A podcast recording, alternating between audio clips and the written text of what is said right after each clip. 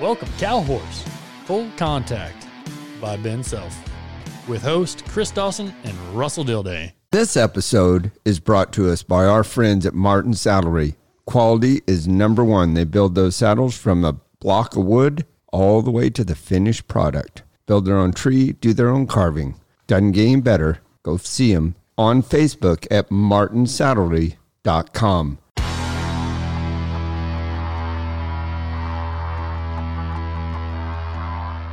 Russell, we're back again. Back right here still. We got uh, with us one of our newest converts from Colorado, turned Texican, Nice. I've been Taylor? trying to game to Oklahoma. Taylor Gillespie. Texican. The one and the one and only. Taylor, he's been fighting it out up there in the Rocky Mountain area, and has been down here in Texas. What about year now? Two years. Two years in April. two years in month. April. Been down here and uh, fighting it out with us and uh, having pretty good success. A lot of limited bridle, limited hackamore stuff, and uh, just uh, getting ready to start his own business. And uh, yeah, so glad to have you with us today. Oh, this is awesome. Thanks for having me. Yeah, guys. absolutely, absolutely. So uh, let's just start back to the beginning. Like, uh, what was childhood like? Was And good. where? And where? Yeah. Uh, moved around quite a bit growing up, all in Colorado. Born in Cañon City, which is home to the Royal Gorge. Been there. Yeah, beautiful area. And it's been I don't know, probably left there around seven or eight years old and moved up to Colorado Springs, where Pikes Peak is. Beautiful area. Do anything with the horses in these days? No, at that point, no, no horses. My parents had a pretty good sized cattle ranch in Texas Creek, Colorado, which is west of Cañon City a ways, and ran a bunch of cows out there. But they uh, had chosen to sell it at some point, which was before I came along, and so there was always lots of stories growing up about running cows and Grandpa doing this and Dad doing that, and you know, almost almost kind of in a, a, romantic way, you know, hearing about what they used to do. What were they doing for a living there when you were a kid? Uh, my dad practiced law, and my mom raised us. Perfect. I don't know who had it harder. But Your mom. yeah, How many Yeah. brothers Your and mom. sisters? I had two sisters. I'm the baby. The next sister to me is about ten or eleven years older. Oh, geez. Yeah. Oh wow! So you're a mistake. You, well, hold on. knuckling by the old goalie on that one. No. I uh, I was always told when I was younger that I was an answer to a prayer. Man, we just need a boy. We need a boy. And I was about Ben's age when I realized, wait a second, that was a mistake. What? What? Nobody praying for another kid after ten years? Crying out loud. We've been through all this. Exactly. I think my dad was 42 or 43 when I was born. So Oh, that's what you want. It's gonna be pretty close to me. Mm-hmm. I think my mom sent him to town to see the doctor right after that. Yeah. So, yep. And no more of that. Yeah. Everybody loves a good gelding. Yeah. Nothing better than. Yeah. Yeah, I got the two sisters, and they, uh, the oldest one wouldn't know which end of the horse to put a bridle on. The the one next to me loved showing horses and, and showed horses growing up. And um, but by the time I, I came around and had much interest, I mean I did lead line stuff with her horses. My dad would pull me around the arena doing that. Um, but by about the time I came around to really get too involved in it, she had aged out and went on to better things after high school and everything. Let's see, Colorado Springs, I was there, I don't know, first grade age or so. We were there for a handful of years, and then we moved to an area, a little town called Rocky Ford, which is in southeastern Colorado in the Arkansas Valley.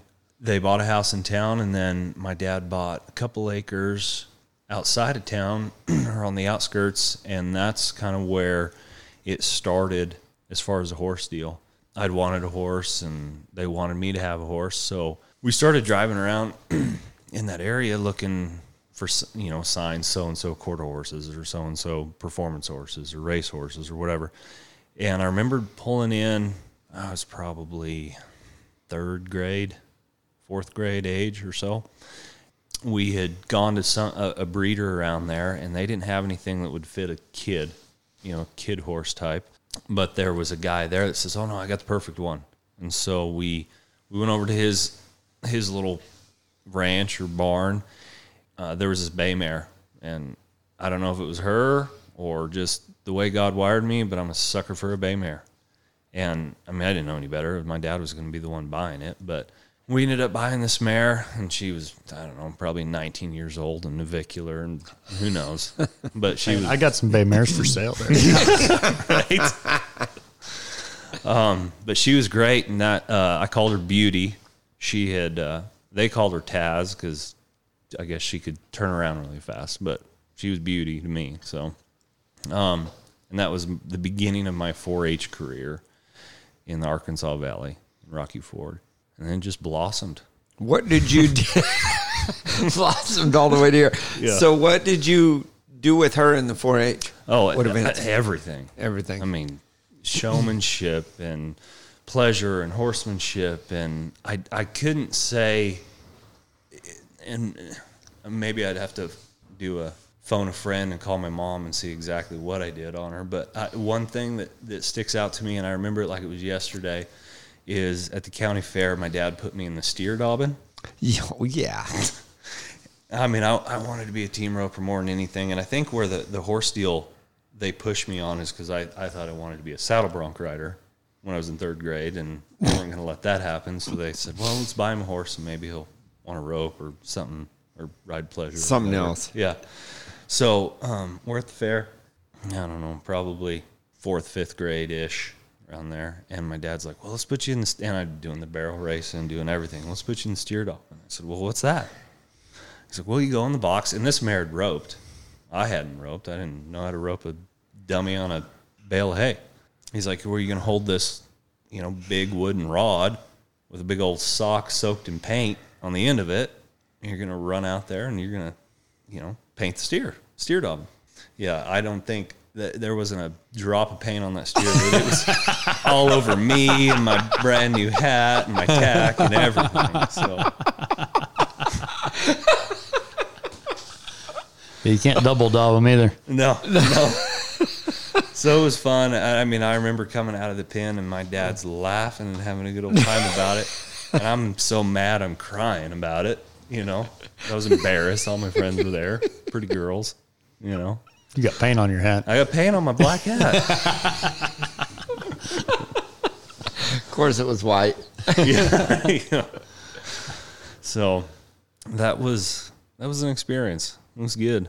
I have a great steer dobbin story. I had to fill a steer dobbin. We're in Appaloosa show in Grand Island, Nebraska, and we'd been uh, oh, we'd been heeling on this horse some, and we needed one more horse in the steer dobbin to make it up whatever four pointer or whatever it is.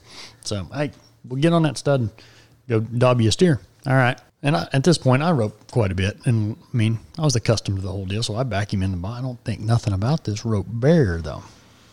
And so I back in there and I'm on. I'll never forget. The saddle was a good speed roper, and it said it so right on the silver horn cap. and I'm back in the box on this rascal. Country Captain was his name. He was a pleasure horse, and we started heeling on him, and I'm dobbing on him, and I nod for my steer. And I'm going at him right, and he jumps this barrier and he puts this saddle horn right in my chest. Oh, you could read good speed roper across my sternum. like, I mean, he hit me hard. I did not win the steer dobbing. it was horrible. Valiant effort. Yeah. Two failed steer daubers at one table. You're welcome. We just try and make you feel better about yourself, Russell. Hey, World champion. that's right, baby. I've heard. I've heard. Defeated the one and only Matt Cook. Yes. That was a different event. Whatever. I'll take a defeat over Matt Cook anywhere. Beat him at hot dog eating contest last week. He beat him in a beard growing contest. No, I didn't do that. I probably could. You have to push harder. Russell's in the corner looking constipated. what are you doing? Trying to beat Matt in a I beard I just growing. don't, I don't want to grow my beard out and make my head look even balder.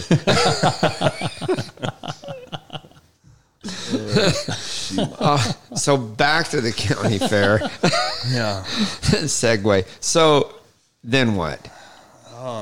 no girlfriend from that Um, No, show. no. I mean, I tried. I tried hard on the princess, but she wouldn't have any of it. So, you know, and, and the more that the more that you guys got my brain turning. I mean, I remember even even before that, and it's not that important, but us having horses and boarding at a barn, uh, a Fellowship of Christian Cowboys, that a barn that they own, and we kept our horses at. Because I, it just dawned on me when you told me your good speed steer dobbin story about getting nailed in the chest by one of my dad's geldings or something. I was trying to put him in the stocks, and I mean, I'm four or five years old, and I get slammed in the chest, and there was CPR involved, and throwing up on my brand new tie dyed slippers, and What kind of genius goes through this and stays in the horse business? I don't know. I've had many other opportunities, but here I am. I know. Oh, I remember one time going uphill, and you know them horses get to lunging, and my um, old horse got the saddle horn so far into my stomach that it, and it's the roping cap, the big cap saddle horn, it hooked on my the inside of my sternum under my ribs. And when that baby popped out, I'm telling you, that's a different kind of pain. Good thing. Good thing you didn't have a bra on. Oh, jeez. It wouldn't have got to it. Yeah. Some pain. Stupid saddle horns. so, anyhow, So yeah, county fair, uh, living in Rocky Ford, and we got a couple acres, and you know I've got this bay mare, and uh, we bought my, my both of my parents had horses. At this point, we're buying horses at the La Junta Sale Barn, good high quality horse flesh. right, by the pound. by, By the the pound. yeah. And so my mom had one, dad had one, and we would go, you know, do trail riding and throughout the area.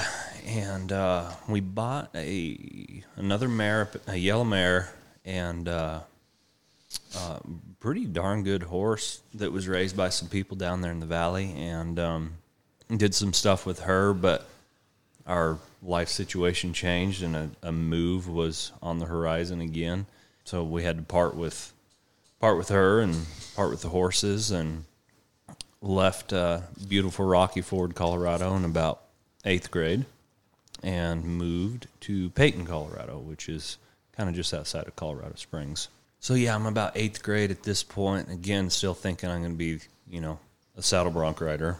And uh, so my parents start seeing the itch again, and I'm doing everything. And my, my parents, awesome people. They're if I if I was interested in under underwater basket weaving, they would let Are me you a snorkel? yeah, yeah. They do whatever it was. I mean, I mean, I did small engines and shooting sports and all sorts of things in 4-H growing up. So I had very supportive parents, and so the horse itch started coming back again when we moved uh, up to Peyton, and uh, we had a family friend, a gal named Maggie Wolf, um, that was training at a barn in Elizabeth, actually just north of where Matt's place is now. They said, "Well, if you're gonna do this horse deal, we're gonna hook you up and get you some lessons and learn how to ride properly and you know do the whole thing." So, oh, I don't know, it's probably a 30, 45 minute drive from our house up to the barn, and uh, we started taking lessons, or I started taking lessons up there, and I mean, it, it started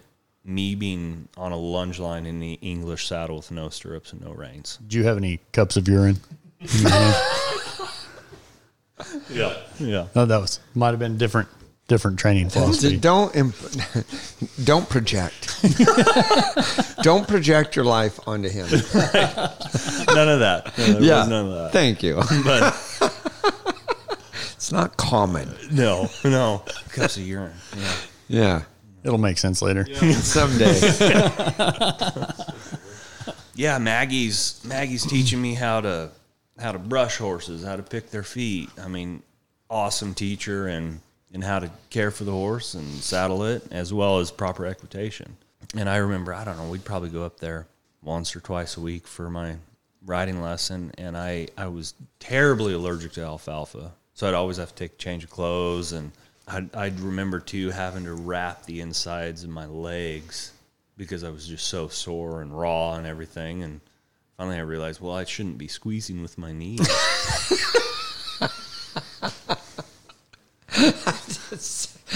I didn't have any stirrups not a- push on. so- Not a re- not an allergic reaction. It's just friction. So yeah, I mean, I'm I'm eighth grade, ninth grade maybe at this point, and uh, Maggie had a she she did the all around. You know, had a bunch of little old ladies and little girls that she'd haul around, taking to horse shows in Albuquerque and Colorado and all over the place. And she had an older mare. ah, man, she must have been at the time probably 13 or 14. Mare named Doc Sleepy Lady. And um, uh, I called her Holiday, and she was my first quote unquote reiner. I mean, she was sour runoff in the show pen. It was awesome. but she could stop. Like she won some, you know, with the trainer that had her when she was younger. She won some sliding contests and stuff like that. So that was my first show horse. You remember who trained her? Man, it's it's escaping me. You know, I, I probably probably by the end of this deal, I probably remember it. All right, we'll come back. Let's write that one down. That's a possible Yeah. return. Yeah, come back to it. But yeah, I mean, I, she'd pin your pin her ears at you when you'd walk up to the stall. Like, just hated life. but I loved her, so Just overcome her. Yeah. So I had I actually I bought that mare and maybe my parents did some behind the scenes negotiating for me, but I bought her for thirty five hundred dollars. Uh, you know, had a little you know, had a grandparent die and had a little bit of money and so what's a good investment? An old You're horse. right, an old horse that Hey, hates you. yeah. the original stock market Exactly. Yes. the- never crashes. No, no. Um, so I'm showing this mare in the senior rein and in the youth rein and everywhere I can go. And uh, thought I'm I'm a reiner. Like I'm I gonna- got it. I got to gel my hair and get a hat can and be a reiner.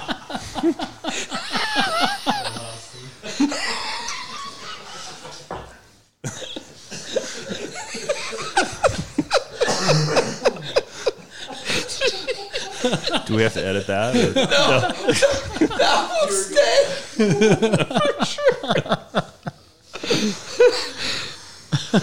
So we're traveling all over doing the little Were little you buying your T-shirts at Baby Gap? At this Oh yeah. time? Oh yeah. Oh, Shh, medium.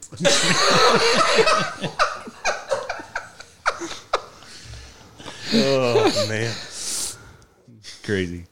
So uh, we're zipping around. Maggie's hauling us in her old four door dually Ford pickup with a four horse trailer and hauling us to wherever we want to go. And um, you know, I'm trying to figure it out and uh, we go back to the Arkansas Valley County Fair. You know, I'm- returned to my first steer dolphin experience, but now I've got my reiner, and uh, You're gonna show him. oh yeah, show them what's up. I did not enter the steer dolphin at this point, but uh, Can't get paint on that reiner hat. no, no. so, um, but they they had cow horse at this horse show, and I didn't know the first thing about the cow horse. But Maggie said, "Well, let's enter you. You're going to do a reining pattern." I mean, the ground was perfect, of course, at those county fairgrounds. Yeah. we're going to do a reining pattern, and then uh, and then you're gonna they're gonna knock this cow out. And I mean, if I, if I was eighth grade, this is late 90s 98 99 ish around there and uh, so yeah you do your reining pattern after you back up and call for your cow and you're just going to work it on the short end run it down the long end a couple times you're just going to run around in circles One, No big deal. One man cattle drive Yeah. is about Yeah, to. no problem. i can do it i'm a cowboy Yeah, i'm a reiner so I got my hat. Yeah. So they they send this kick this cow out and uh it was it was an experience. I mean, I I think I tacoed a prefert panel. I don't think I killed it, but at least it walked out of the pen alive. Um and and after that I was hooked. Like I love it. Yeah. this is for me. this is for me. It's like demolition derby out Yeah, here. absolutely. that that was my first experience in the cow horse, completely blind to it, and but loved it. Like, man, I get to do the reining pattern, I get to run fast and slide, and now I get to work a cow. And so I told my parents, I said, man, this I want to keep doing this. And I think it was around that point that my dad said, all right, dude, you need to you need to start culling some things from your life because I was doing the horse deal. I was playing baseball. I was wrestling. I was football. You know, all the sports, and I was I was also singing. So Oh my God. you just never know what you're going to learn in these deals. You never know. You might. Hey, what you don't know is you're gonna have to break a few bars down on us. What there. genre? Wh- whatever the teacher said, like, and we can get to it later on in life, but uh, I had the pleasure of singing for the Pope twice. Wow. Oh, wow. Things you learn. Uh, I, I The know. things you learn. I know. He's Didn't see still, that coming. He's still mad about it. Was that, was that the new pope? Or Yeah, old- no, he quit. He retired. No, yeah, he, he's the one that retired here in the last couple of years. Before this kid sings for me again. Don't send him back. So Wow. But where? Slow down. And we're random. Already? I know. so where did you sing for the Pope at? in Italy, And how did you get there? that's that's a college story. Oh, so we're not Okay. to college. Yeah. We're gonna come back to that. D- singing for the Pope. Write that one down. College. There's our first college person. No, we've had a lot of Lamar graduates. Yeah, but I don't think after talking to um, Dill, I don't know if Lamar means that you went into college. It's like he was just, Just in place. It Lamar was and there was a college there too. I was in the same county. yeah. yeah. Okay. So yeah, no. So yeah, we're eighth grade ish. We're calling. We're calling activities. Calling at this point. activities. So dad says, "Dude, you gotta you gotta back off." Hey, You're- so I got it. yeah, What kind of law was your dad in? family. Family law. Mm-hmm. So that's like if brother steals something from the sister, or No, that's divorce, divorce. and Yeah, uh, yeah, custody. Like he's probably trying to get rid of him. yeah. this kid costs too much. yeah. How Whoa. somebody needs to adopt This him. was a mistake. can I cull this herd? yeah. Yeah. Speaking of calling, so so you didn't call the horses. No, no. So he said, "Hey, dude, you gotta, you gotta figure out like, you can do sports and singing or just the horses." I said, "Okay, let's do the horses."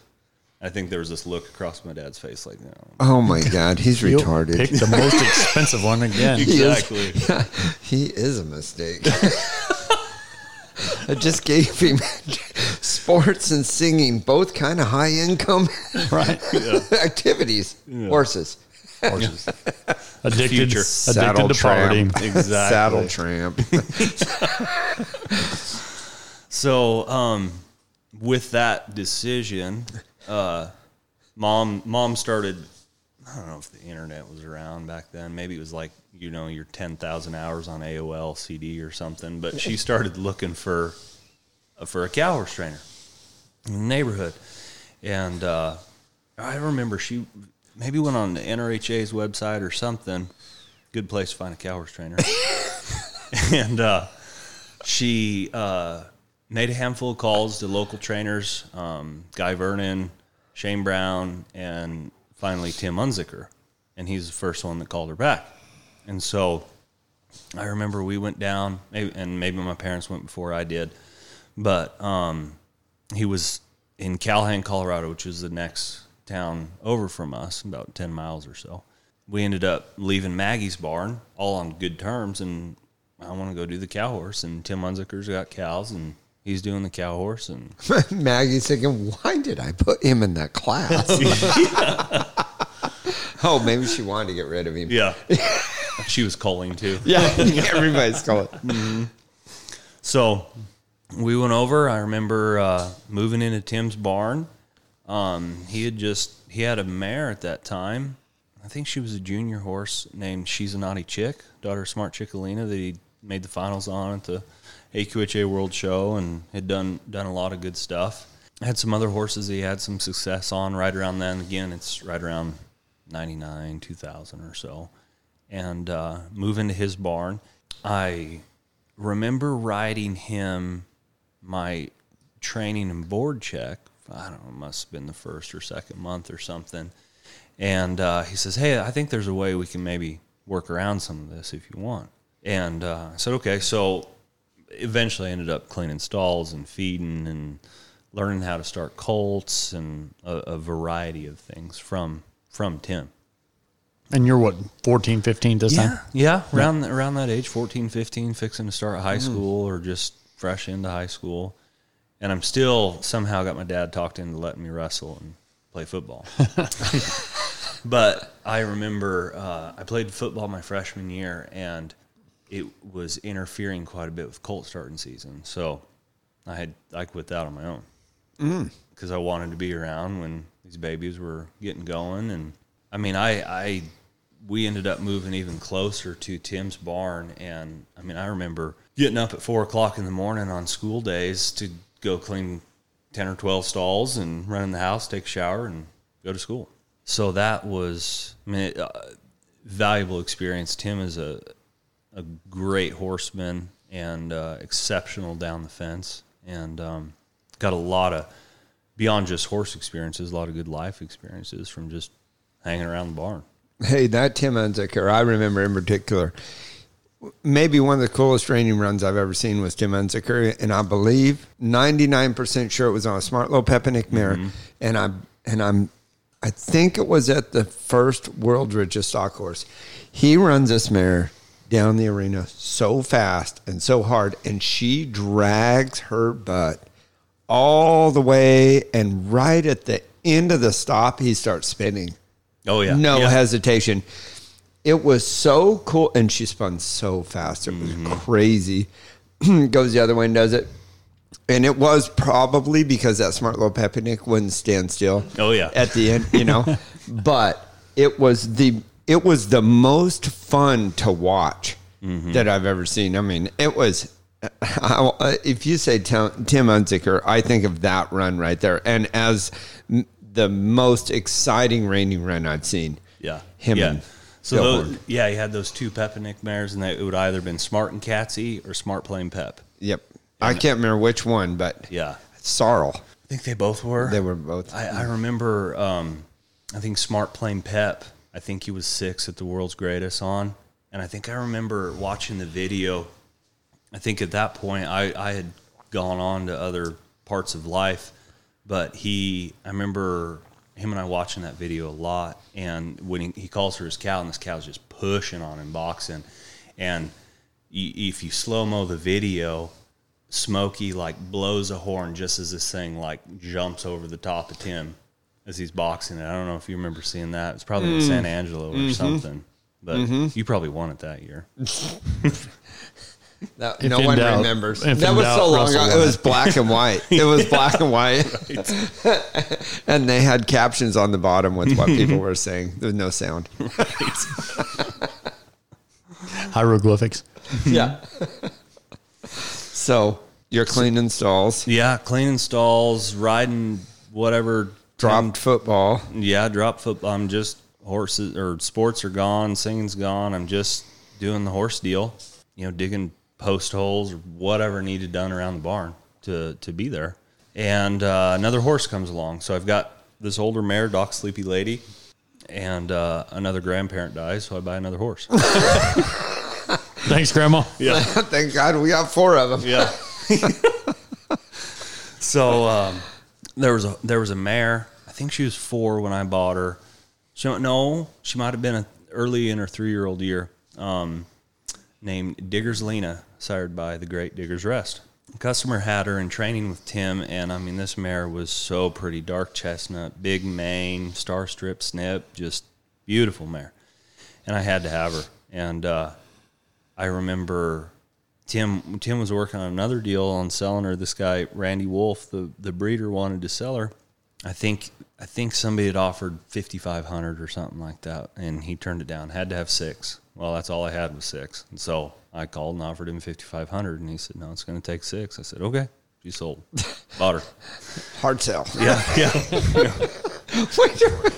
what happened to 5750? Always Terrible negotiator. amateur. Yeah. Complete amateur. exactly.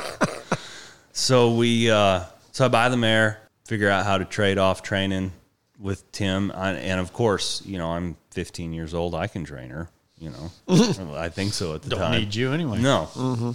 So I remember, uh, you know, at that at that time there was the cow. I mean, there wasn't a whole lot of NRCHA in Colorado. I mean, maybe CRCA had one or two shows a year, and so but we had a lot of cow horse at the quarter horse shows. You know, Bell Ringer and Gold Rush and Colorado Super Circuit there in Pueblo, and I remember having her. And Tim and I would kind of double dip on her a little bit, and I remember uh, Darren Miller, who owned Digger's Rest, I remember asking him at one point, "Hey, what do you think I should do with my mare?" He's like, "You need to stay off of her and let them ride her."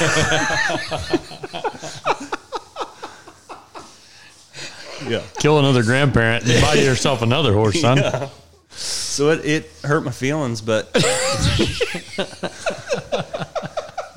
he he was hundred percent right. You know, let the trainer get the horse worked and trained, and you know through those formative years of a three year old and four year old, and I went on and showed her through high school, and you know had I took her to the quarter horse youth world show. You know, had some success. Never got anything great done on her, but did some national high point stuff on her, and nothing great at the world show. And yeah, so that's that's high school in a nutshell. So Dan, CRCA hosted Dan Roeser, oh, probably my junior year of high school for a clinic. And I, I don't know if at the time maybe you guys can answer this. Maybe NRCHA was paying for these guys to do clinics at these smaller affiliates or something. No. Mm-mm. No. No. It was free. yeah. Yeah. Or, yeah, a lot of free or the club paid. Okay. That's the way that worked. So that, that that must have been what was going on there. Is so so Dan came and did this clinic for the CRCA members, and and and I was a part of that.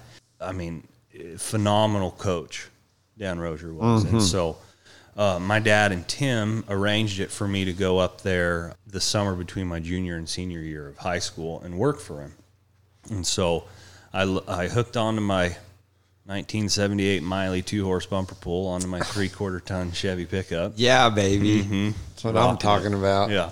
Can't beat them. old- Can't beat them old Mileys. No, no. I still have the hubcaps off that. Nice. Yeah.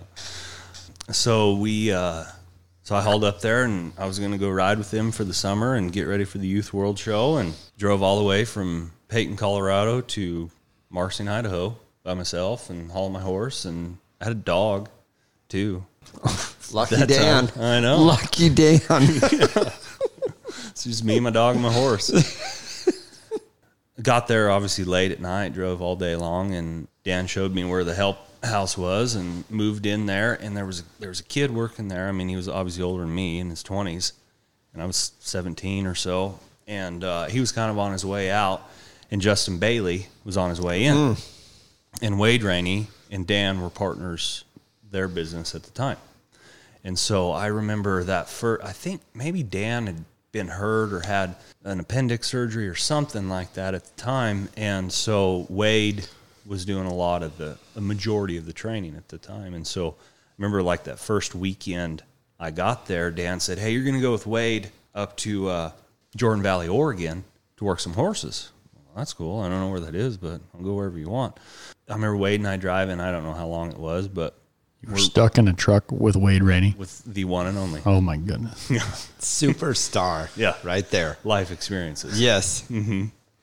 So and Ben thinks he's getting an education. right. I know. no, I got thrown in the deep end there. Yeah. yeah, first time away from home. you know, they won't let me and Wade judge the same horse show at the same time. Like there's, I think there's a rule. There's something in the book that says that Wade Rainey and I cannot judge the same horse show at the same time. I voted for it. Unanimous vote. Unanimous. It was unanimous. Yeah. We go to Jordan Valley, Oregon, and I don't know anything about you know the Northwest, but Jordan Valley, Oregon. If you want to find a real cowboy, go to Jordan Valley, Oregon. Hmm. And so we pull in to this, I mean, long dirt road, and there's a square cut and pin, and I don't know if we got there first or everybody else was there, but it was, I mean, they, it was the summer working three year olds, and it was Wade and uh, John Rozier and Annie Reynolds and Todd Bergen. And I thought, oh my gosh, Deepwater. yeah, I'd never seen these people in real life before. Dream team. Yeah. And so I'm just trying to pay attention, absorb as much as I can, as fast as I can. And I don't know, we were there for three or four days on this ranch in this cutting pen. I mean, endless supply of fresh cattle and watching these guys work their three year olds. You know, I'm seeing stuff that I've never seen before and horse flesh that I've never seen before. Pretty, pretty amazing experience. So that summer, you know, working for working for Dan and Wade, and I mean, there was, you know, there was still stall cleaning involved and everything, and and like I said, oh, probably a couple weeks, maybe a month after I got there, Justin Bailey showed up. He just graduated from his community college that he went to, and and so him and I lived in a little single wide trailer. He kind of taught. I mean, he was probably twenty or twenty one at the time, and I'm seventeen, so a lot of wisdom in that house right there.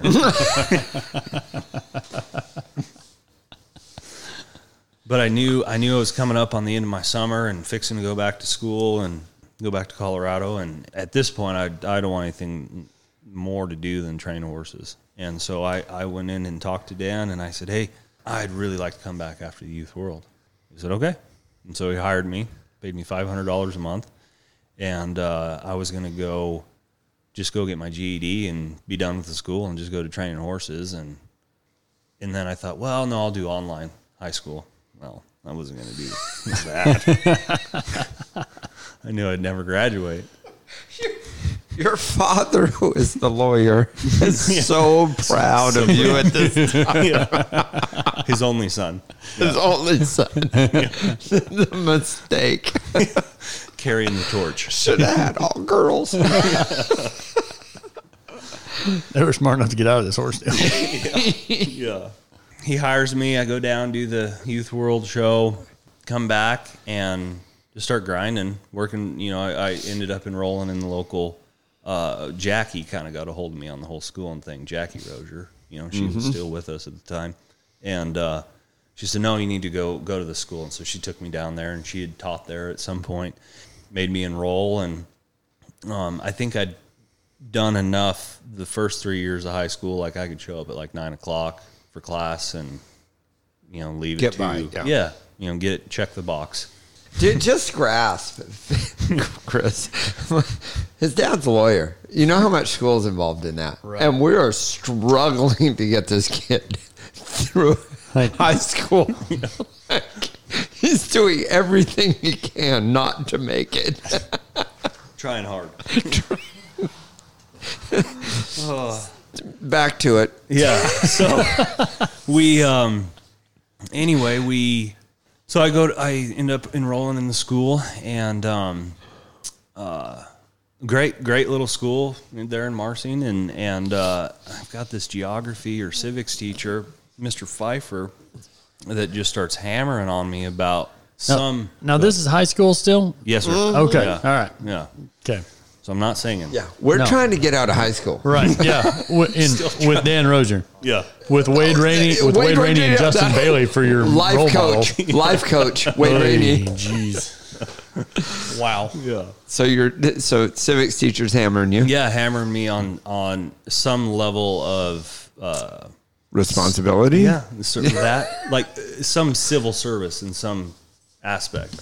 Mm-hmm. So whether it's teaching or the army or something like that. So anyway, he kind of I thought, well, I need to go to college. All of a sudden, I didn't want to go to high school, but now I need to go to college. yeah. Straight to the big league. Might as well. I, I, at this point, I'm kind of thinking I don't want to train horses anymore. You know, it was a lot of hard work. So I decided to go to college. Have no way to pay for school. Naturally. Yeah, naturally, I joined the army. Yeah. Yeah. Well, I did. I mean, ROTC. So I ended up getting a scholarship for school, and somehow squeaked by enough on grades and everything that they were gonna. Uncle Sam was willing to pay for college. For recruits. Yeah, yeah. Iraq War was fixing to start, so We need somebody. yeah, yeah. End up going to a little school in Leavenworth, Kansas, called University of St. Mary, and was pretty involved in there in that school. But Glad the- you started there and didn't end up in Leavenworth. exactly, exactly. Yeah. Another part of Leavenworth. my scholarship didn't uh, it was only a three year so it was basically sophomore through senior year and it was a expensive private school and so i got to figure out how to pay for my uh, Freshman. freshman year yeah so i walk onto the baseball team and go try out for a singing scholarship What? You ain't sang in four Well, years. But the, the, is it, are the tryouts at the baseball team? Tryouts? What- We gotta find a scholarship somewhere. Baseball, yeah. singing. i got, I gotta go Nobody's paying me to ride horses anymore. back. exactly Karaoke. So um, I don't think I got any uh, baseball scholarship, but I s- was able to walk on and played a little bit there. I, I thought I was a pretty good baseball player until I went to the college level, and I mean, them kids smoked me. So, Different level. oh man, I mean, we I remember uh, we were a small school and we scrimmaged a big school, a D one school at one point, and I thought if I can't hang with these D one boys, I might as well just, you know, be a water boy. So. Come on, Bobby Boucher. Exactly. Try your singing. You can do it. Sing me a song. You can do it. So yeah, we you know went uh, was able to get enough money from the singing deal to help augment my freshman year and, and carried it through the rest What of college singing deal? through a um, singing scholarship. You So- didn't. You didn't. So, why would they give you a singing scholarship? Is that even a college Glee, course? Glee Club. Why? No, we. I remember my mom and I drove out there uh, during the summer before my before freshman year of college, and we had already had it arranged for me to audition for the the chair of the music department as well as hang out with the baseball coach. And so I remember catching some ground balls and batting practice and everything with the baseball coach, and he says, "Well, I, I kind Catch one in the wrong Yeah. spot, you hit that higher note. exactly." we don't need you. I guess got along well enough with the singing deal that they said, "Yeah, we you know." But what do you sing? Well, I mean, we it, it- Have you we never sang- seen Pitch Perfect? Yeah, No. Well, come on. Your wife, you, I, you got to get a young wife. You watch a lot of Pitch Perfect. it's on every day. Yeah. Is that baseball? No, it's Pitch- singing. Oh, no. So I mean, we sang a variety of things and through school for all the way from you know content like Like modern chorus? Day. Yeah, yeah. So there's chorus. There's a lot of solo stuff. There anywhere anything from modern day to like classical opera in Italian or Latin. Well, now you've opened the door. Oh wow. Classical opera in Italian. Uh, and we need to hear modern. some. We And need to hear modern. some. Oh, I I haven't warmed up properly. What you got to Warm stretch or his what? ass up. We've been talking for an half hour. Uh, so anyway, we uh, yeah we do we do a, a pilot. like four notes in Latin. I man, I can't. even- I, I retired. yeah. You sound like Ron Rawls. You had a scholarship for crying out loud. You had to. yeah. No, so I mean, we we did a bunch of. Uh, How hard was Latin to learn? I mean, they had it written down on the music paper. So What does it s- look like? I, it's It's letters. yeah, just Hieroglyphics to you. Yeah, I know they're Basically. English. They're not even English letters. So how do you figure the sounds to the letter? well, they. I mean, they're the music not director, Russian. Dr. Cruz Mark. Shout out to him. I'm sure he'll listen to this, but uh, Get his address. we'll send it to him. yeah. No, he. Uh, I mean, a lot of instruction for that. I mean, it just like playing a, a sport at a collegiate level. I mean, performing, doing singing at a collegiate level. I mean, it was practice. So you day have to learn Latin and Italian. Yeah, but I mean, just to say, like, I didn't know what the words meant. I just You could have been inviting somebody to Poser. rob you as far as you knew. I didn't know what I was saying. Total saying. poser. yeah, yeah. I didn't know what I was saying. I just Who? Yeah. Who knows what you said? Like Britney yeah. Spears or you something. could have said lip sync. so we did, you know, a bunch of uh, stuff through college, and anyway, it must have been my junior year. We got invited to to go to Italy and travel. We landed in Milan. Pause. Who got invited? The St. Mary? Our school, yeah, the choir, and there was a. a, a But why? Because they were good, dude. Because you're that good? I Or, don't, honestly, I, I couldn't tell you. I don't know if it was we hadn't done anything high profile like that, or if it was something our our you know instructor put us in for. Oh. you know, Yeah. applied for. Right. And and there was like being in the Vatican, there was a pile of colleges in there that, Mm. was, that, that would take turns singing for us. So it wasn't like you know. so is it a Catholic college that you're at? Mm-hmm. Yes. Okay. Yeah. Yeah. So Catholic university. Yeah, we glad we got that cleared up.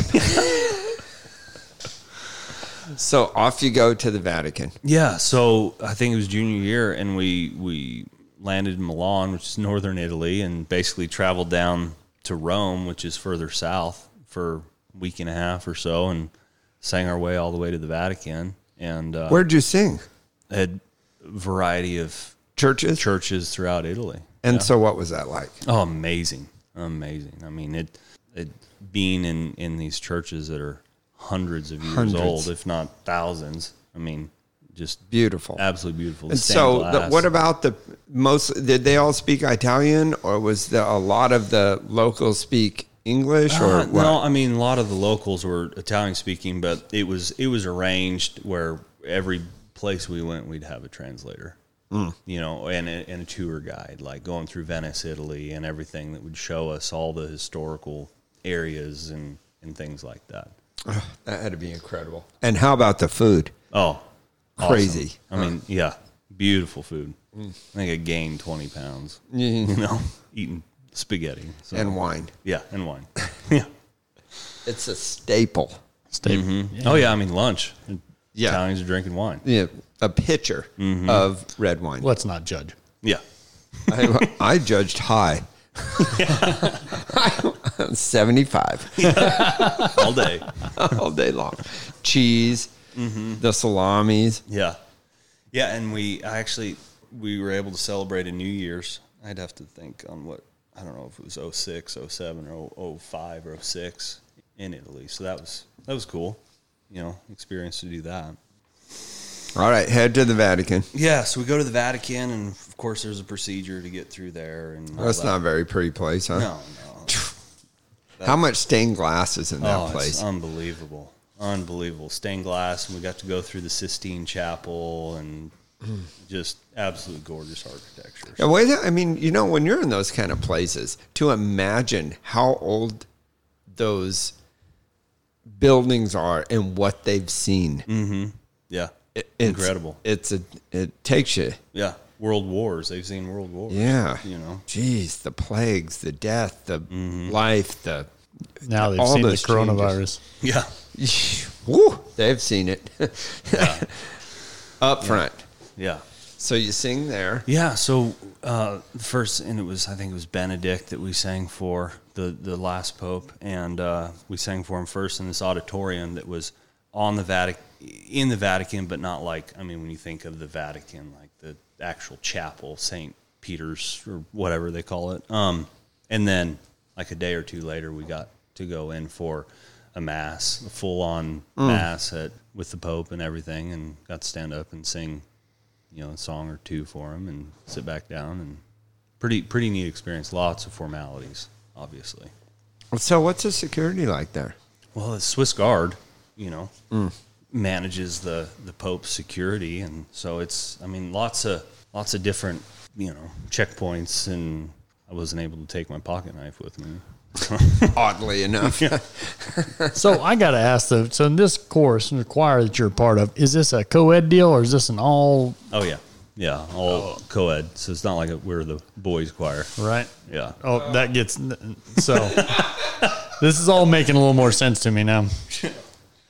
It's kind of like taking home ec. exactly. Uh huh. Mm-hmm. Kind of like, oh, I don't know. Lee Deacon talked about doing the the, the kids' uh, birthday parties at McDonald's when he worked there Yeah, because he could hang with the girls. exactly. yeah. All right. You got to think. You got to be smart about it. No, absolutely, absolutely. Yeah. So, so two. I mean, most people are never going to see the Pope Right. ever, Right. and you have now not only seen him but performed for him Yeah. twice. Pretty cool experience. Yeah. So, like, when you get to horse showing, like, nerves, not an issue. Oh, man, I wish I could say that. Really? Yeah. No. No, they're still there. Wow. Yeah. All right. Well, we sing for the Pope. How uh, and then what else we do uh, in Italy? Just get we do that, spend a couple weeks, and then we head back home. Yeah. Head back home and have have a good old time over there and eat good, drink good, and you know do that. And you're still in the ROTC program through this college, all at the same time as the singing deal's going on. Yep. Yep. So we're doing ROTC. So that that classes a couple times a week. We Like gotta- this is like major pain. This is what I'm envisioning. I wish. Yeah. no. It was, uh, I mean, a lot of land navigation. So, how do you get from point A to point B without your GPS? Oh, my wife would be really good at that. Yeah. Yeah. Turn left. Yeah. so, um, doing that, and we've got to go to the field, like I think once a semester, and it's three or four days out there, and we've got to do uh, some other training through through the process of. So when you go to the field, what's that entail? It's basically we leave on a Friday morning and we're out in the field and doing land navigation and marksmanship and you know different battle drills and things like that. Um, and we're out there for three or four days. You know, throughout that you're also some some we were called cadets, ROTC cadets, and I was Army, and we'd get sent to certain schools. And I think it was after my sophomore year, I got sent to airborne school in Fort Benning, Georgia, in August, which is a beautiful place to be. A little heavy, Yeah, a little little thick. a little thick. Yeah. Make Murfreesboro look nice in Oh July. yeah, yeah. So we, uh, yeah, so that's that was a three week school of learning how to properly fall out of the sky. so I had the had the pleasure of going through that experience and got to jump out of an airplane five times and and then was Hey, how was that the first time? oh it's awesome awesome. I mean I wouldn't I wouldn't trade that experience for anything like What's the punchline on that joke? Did you jump a little at first? yeah. So did that and um, I went back to college and you know doing the college thing and uh, have to go through some more training and once I graduate college and majored in political science of all things. Random, Yeah. completely random. Yeah. I, I bet. I bet the dad proud meter is climbing a little at this point. Well, though. she's had nowhere to go. Had nowhere to go though. no, yeah, from I don't know if we're going to get through high school to I want to train political horses. science. Yeah, I'm going to train horses. So, uh, and through college, I would go back sometimes um, on a Christmas break and maybe the first summer break. No, I think it was just the first Christmas break. I went back to Tim's in Colorado, worked for him for a month and helped him start Colts and hung out there in, in between semesters. Yeah, graduate in 07. Because at this point, I'm thinking oh, I'm going to go to the Army and maybe I'll go to law school and carry the torch for the family and commission as an officer, a second lieutenant in the Army, as tech technically as an armor officer. So tanks and Humvees and Bradleys and stuff like that. Was able to go home for a little bit, maybe a week or two, and then had to report to lovely Fort Sill, Oklahoma, outside of Lawton uh, for seven weeks of training there, and then went to Fort Knox, Kentucky for my armor specific training. Did uh, after we graduated armor officer basic course, uh, did some uh, some more specialized like scout training uh, there on Fort Knox, and was assigned to return to Colorado to Fort Carson in Colorado Springs. And so this would have been 09? Yeah, 2009. So I reported to my unit on Fort Carson, 361 Cav Squadron. The squadron commander uh, said, Hey, man, I've got way too many lieutenants. And I mean, I was able to pick Fort Carson, and I knew they were fixing to deploy, go to Afghanistan within a matter of weeks.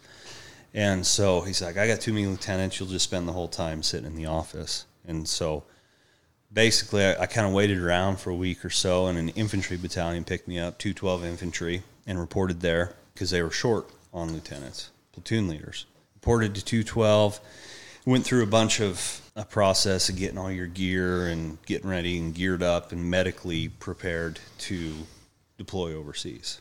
And that was know, May of 09. didn't didn't know a whole lot about obviously the where we were going and everything, but Trout went got deployed to Afghanistan and uh, stepped off on the FOB that we were living on, which is a forward operating base. It was called, called FOB Blessing. It was in northeastern Afghanistan, not too far from the Pakistan border. When I first got there, was assigned as the engineer liaison officer, which is just a fancy word for we don't have a job for you right now. and uh, my job at the time was to court. I was in, in an office for I don't know, maybe a couple weeks or a month or so.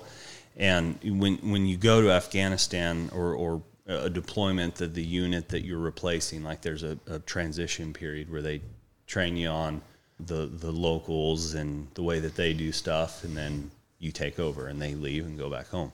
So the the guy that his job that I was taking, my my job was basically like coordinate with a deal called RCP, which was Route Clearance Patrol.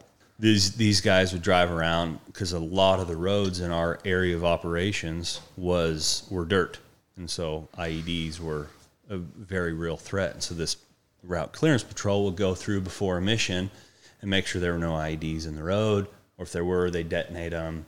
How'd you find them? The IEDs? Yeah. Um, well, that's uh, I mean, there's there's telltale signs like you see wires or rocks misplaced or visually. yeah, Dead or animals. or they yeah dead animals or they detonate when you drove over them. That's one way to. There's there's one. Yeah. Whoops. but there, it's not like there's a um. You didn't have a machine. So the the route clearance patrol did have some machines as far as metal detectors Hmm. and special trucks with arms that could reach out and kind of, you know, if Feel. It looked, yeah, if it looked like a soft spot in the road, they could kind of poke around. So on it. what's the explosion radius? It just depends, honestly. I mean, there's uh, we saw some really big ones and some duds. So what? So what is the biggest Oh, radius? uh, that we probably saw. I don't know, probably around fifty yards. Wow. Yeah. Way it- big. yeah. So your arm's not that big No, no. on the machine. Yeah, no, no, it's not. So there's there was a lot of So you're prodding out there, hoping this is the ten yard one. yeah, exactly. Is this a little one? Yeah. So no, that so my job was just coordinate with those guys that went and did that originally. So I'd say, okay, hey, the guys that went and checked. yes, Okay. And so, so I was in the office checking on their schedule and letting our guys know, okay, hey, so route clearance patrol has cleared this road. You're good. So how far behind route clearance were you? Was it still likely that they put another IED in? Yeah, so so if route clearance went through, I, I classify them by like uh, like a stop sign, so green, yellow, and red. Yep. So if route clearance had been in been through there in the last matter of hours, it was green. Yep. The longer they'd been, they'd go yellow or red. You know, So a day is yellow. yeah. A week. yeah, a week's red. A week's red. A week. It's like they weren't there. Yeah, yeah. Yep, you- okay. yeah. So that that was my job, that coordinating, and then um, I w- was given a platoon, an infantry platoon. So my that job ended How many people in a platoon? In my in that platoon in particular, there was 22. Mm-hmm. Some of the other infantry platoons, uh, so I had a heavy weapons platoon, and the light infantry platoons would have over 30 guys.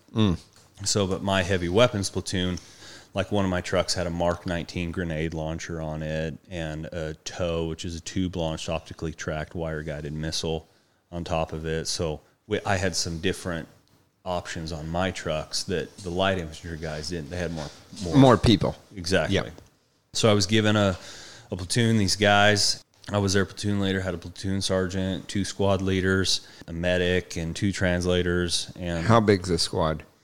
Oh, I don't know, seven to nine. Yep. Just depending on on the composition, and um, uh, we had snipers. Like, so our battalion commander mandated that we couldn't leave the fob that we lived at with less than sixteen guys, just because if you got in a big firefight, you'd get rolled up with less than that. And so we, I'd take snipers out a lot because I'd try to leave if one of my guys may have been on tower duty or guard duty or something like that. So I'd still I'd have to augment my trucks with other guys, and so a lot of times snipers would come with us and you know we do a variety of missions from you know humanitarian assistance to i mean these the area that we live that we were at for the year was extremely remote i mean these people lived in mud huts with no electricity or running water and they farmed and you know So they're farming with hand tools Exactly. or a mule, they might have a mule or Maybe. oxen or something yeah maybe. Yeah, maybe. So that's how far back they are. Yes. And so there's a this is a country where the top end leaders are as wealthy as you can be, mm-hmm. and then the middle class is farming with a mule. Exactly. Yeah, very, very poor area. I mean, it was like you step back into the 14th century. So, but Taylor, the poor, the area is it? What is the terrain like? It, are there natural resources, or is it just a lack of letting farming grow with technology? The, lots of natural resources where we were. The terrain was extremely mountainous. Like we'd have to fly. Oh, really? To certain places. Yeah. And northeastern Afghanistan was. I mean, we were surrounded by 14,000 foot peaks and Trees or or rocks? trees and rocks. Uh, pine trees? Yeah, Or- some pines, some some. There was a, a type of wood over there in one of our valleys, the Korangal Valley. It's called Korangali wood, and like a pretty hot commodity for them. Like there's a lot of smuggling of Korangali wood. What, is it real hard and pretty? I honestly, I, don't- Like I a walnut, or is it why? Because it's a furniture grade, or I don't know. I don't know what they did with it, but I just remember that was kind of a hot topic. It was Oh, sm- did. smuggling the Korangali wood. so then the but in the valleys is it very fertile? Yeah, so there was a big river called the Pesh River that flowed east and west through this main valley that we patrolled. Lots of corn. Um, oh, really? Yeah, which gives gives them a whole different advantage over you know fighting because they had cornfields down Right. then. so then, oh, yeah. I think we I think we just typically envision just a real barren Well, that's desert. just because that's what t- TV shows you. Right. Yeah, no, this was this was, I mean, beautiful. It'd be somewhere you'd want to vacation and ski. So almost. good topsoil in the valleys, Mm-hmm. not rocky in the bottoms. yeah, in the bottom's very good farming ground. And the and the mountains are pretty rocky with the trees. Okay. Mm-hmm. Yeah, yeah. And so then what? What's the elevation in the bottoms? Six thousand. Oh, not not low. Yeah, no, we're high. We're high. Yeah. Windy. Not Or too not- bad. not really. No, not too bad. Like I said, I mean, if if the rocks weren't shooting at you, it'd be a beautiful place to visit. Yeah. You know. Um, Sounds a lot like Eastern Colorado. yeah.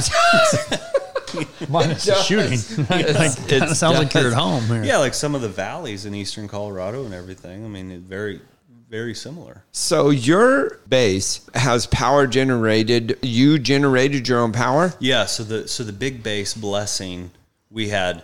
I mean, it wasn't like some of some of the bigger bases, like Bagram Airfield outside of Kabul, would have Starbucks and Pizza Hut and Wow. yeah, some some luxuries where like we didn't have that. We had a chow hall, and we had a an area about the size of this room with some laptops where we could email family and a handful of phones on the wall. You could call family and stuff like that. But the power is not wired in. You're you're running off generators. Uh, No, I think I think we're running off the local supply grid. Oh, there is is a grid. with with backup our own generators because, With the backup, yeah, because you can't trust nothing. No, So, how many people in your base? How big is that? Do you think maybe 100, 100 people. a hundred people? Yeah. Oh wow, Yeah. it ain't very On- big. mm, yeah, I mean it, it was it was big and luxurious compared to some of the places Right. where the guys were living. Some guys were sleeping under Your rocks. platoon's about a quarter of the whole population. Mm-hmm. Yeah. Yeah, Okay. 100, 100, yeah, maybe 120 or so. And and it was kind of a hub for guys traveling to more remote remote locations. So it's a drop off. It's like a. It's like a. Um, it, it it's like a trading post in. Yeah. the outdoors. Yeah, in and the, in the out in the wilderness. Exactly. And the, the local village right next to us, Nangalam Village, lots of commerce there. Um, How many people in that? And I, I don't know, maybe 2,500. Yeah, You not very big. Yeah, not very Okay. big. But then there were small villages with. But that's probably where the all of the people out trying to make a living uh, Mm-hmm. with a mule. That's where they go for flour and beans exactly type exactly Yep. deal. You know the the basic necessities. So then those guys can grow corn and stuff. They're that's something that they're trading on for their livelihood. But if they're living in mud huts and they don't have electricity and they're farming with a mule, they don't really need much. They've, No. I mean, you know, they're happy with food, shelter, clothing. Exactly, and that's what they were satisfied with doing. If if I, I mean, I remember there we I tried pretty hard to build a girls' school while we were there, and they didn't want nothing to do with it. We don't educate our women. Pretty mm, Muslim, Oh, extremely. Yeah. No, I mean, girl- all Muslim. Yes, girls Uh, were. As a society, that was their. Yeah, very conservative Islam. Uh, like women were below their mule. Mm-hmm. Yeah. So are they multiple wife? Yep. Yeah. No, that was that was a that was a eye opening experience driving down the road in my trucks and seeing a sixty year old man with three or four women behind him, just completely covered head to toe. All wives. Mm-hmm. Yep. All wives ranging. So- Yeah, so this has got to be a pretty good culture shock because we're coming out of Catholic college exactly. and now thrust into the Thrust into Islam wilderness. Yeah. Yeah. So what did that do for your mind as far as opening it to what's out there? Like, you know, you're raised here yeah. and you think that you know what life's about. And then you go there and you realize, hey, the whole world isn't progressed. No, yeah, no, and yeah, absolutely. I mean, it was very, very different from our from our comfort in the 21st century to the way these people live. And So how happy were what were the people like? Were they unhappy, happy? They good with their deal? very content. Yep. And did they? Because sometimes people say that that's an unhappy life, but then when you go there, you're like, well, Yeah, you know, they're not unhappy. Exactly. So who am? Maybe who am I to judge? right, right. Uh, but how are they with you guys?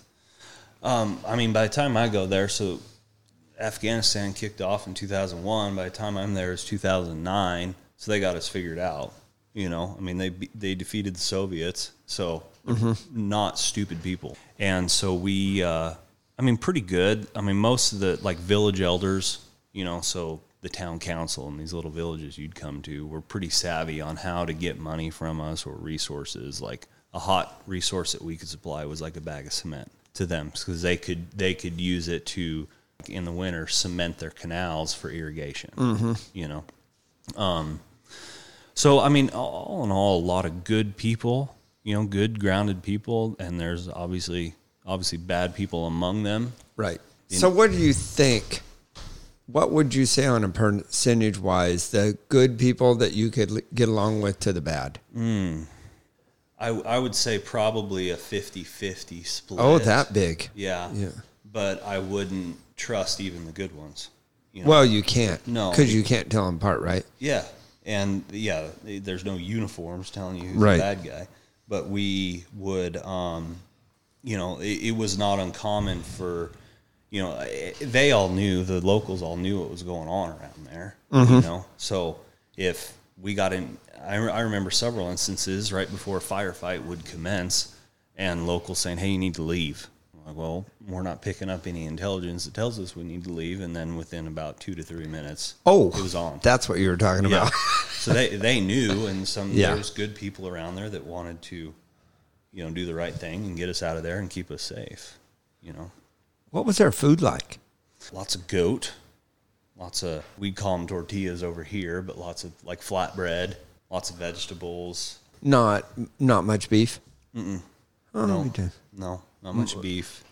I mean, yeah, herds of goats, you know, wandering around the. A lot easier for the terrain, huh? Yeah, yeah. So No beef. No beef. no beef. Yeah. So um, Yeah, we had a chow hall, you know, on the fob where we could go eat, um, you know, that had, mm, you know, breakfasts at this time and They ship food in for that stuff. Yeah, yeah. And Not our- just you're not stuck on MREs right here. No, I mean when we'd we'd go out on a longer mission, we'd be stuck on MREs, but we could go in and get. So you can't even see if the women are beautiful. No, no. I think probably the oldest girl that I saw there uh, locally was uh, maybe thirteen. After Well, that, they're married Yep. and covered. Yep, covered up. I- I'd see a twelve or thirteen year old girl, and then you'd see a older woman that was widowed. You know, Oh, right. then at that point, and and I mean the women do ninety five percent of the work in the fields. I, that's what's my next question. With all those wives that um, that those men have in a labor intensive environment, they have to work. Yeah. I mean, there's no way you can feed that many people. One man can't feed that many people and do that much plowing. Exactly. So they just opt to do none of it. Just I need to get another wife. Yeah. I like, yeah, right. Like my my aunt and uncle had a an, a board in their pool room that said, uh, "When the white man came, I I'm going to mess it up a little bit. The Indians, the men did the hunting, and the women did all of the work." And the white man thought he would improve on that. All right. Idiots. backwards. Yeah, dummies. Yeah. So, what was surprising to it, to the whole lifestyle there, to you? Um, the the probably I mean obviously multiple wives Right, was, but- was strange but the I mean like you kind of indicated earlier being extremely content with nothing Yeah, you know them being fine with that and not I mean they know and they hate us a lot the people the bad people over there hate our western civilization and our iPhones and our because they feel like.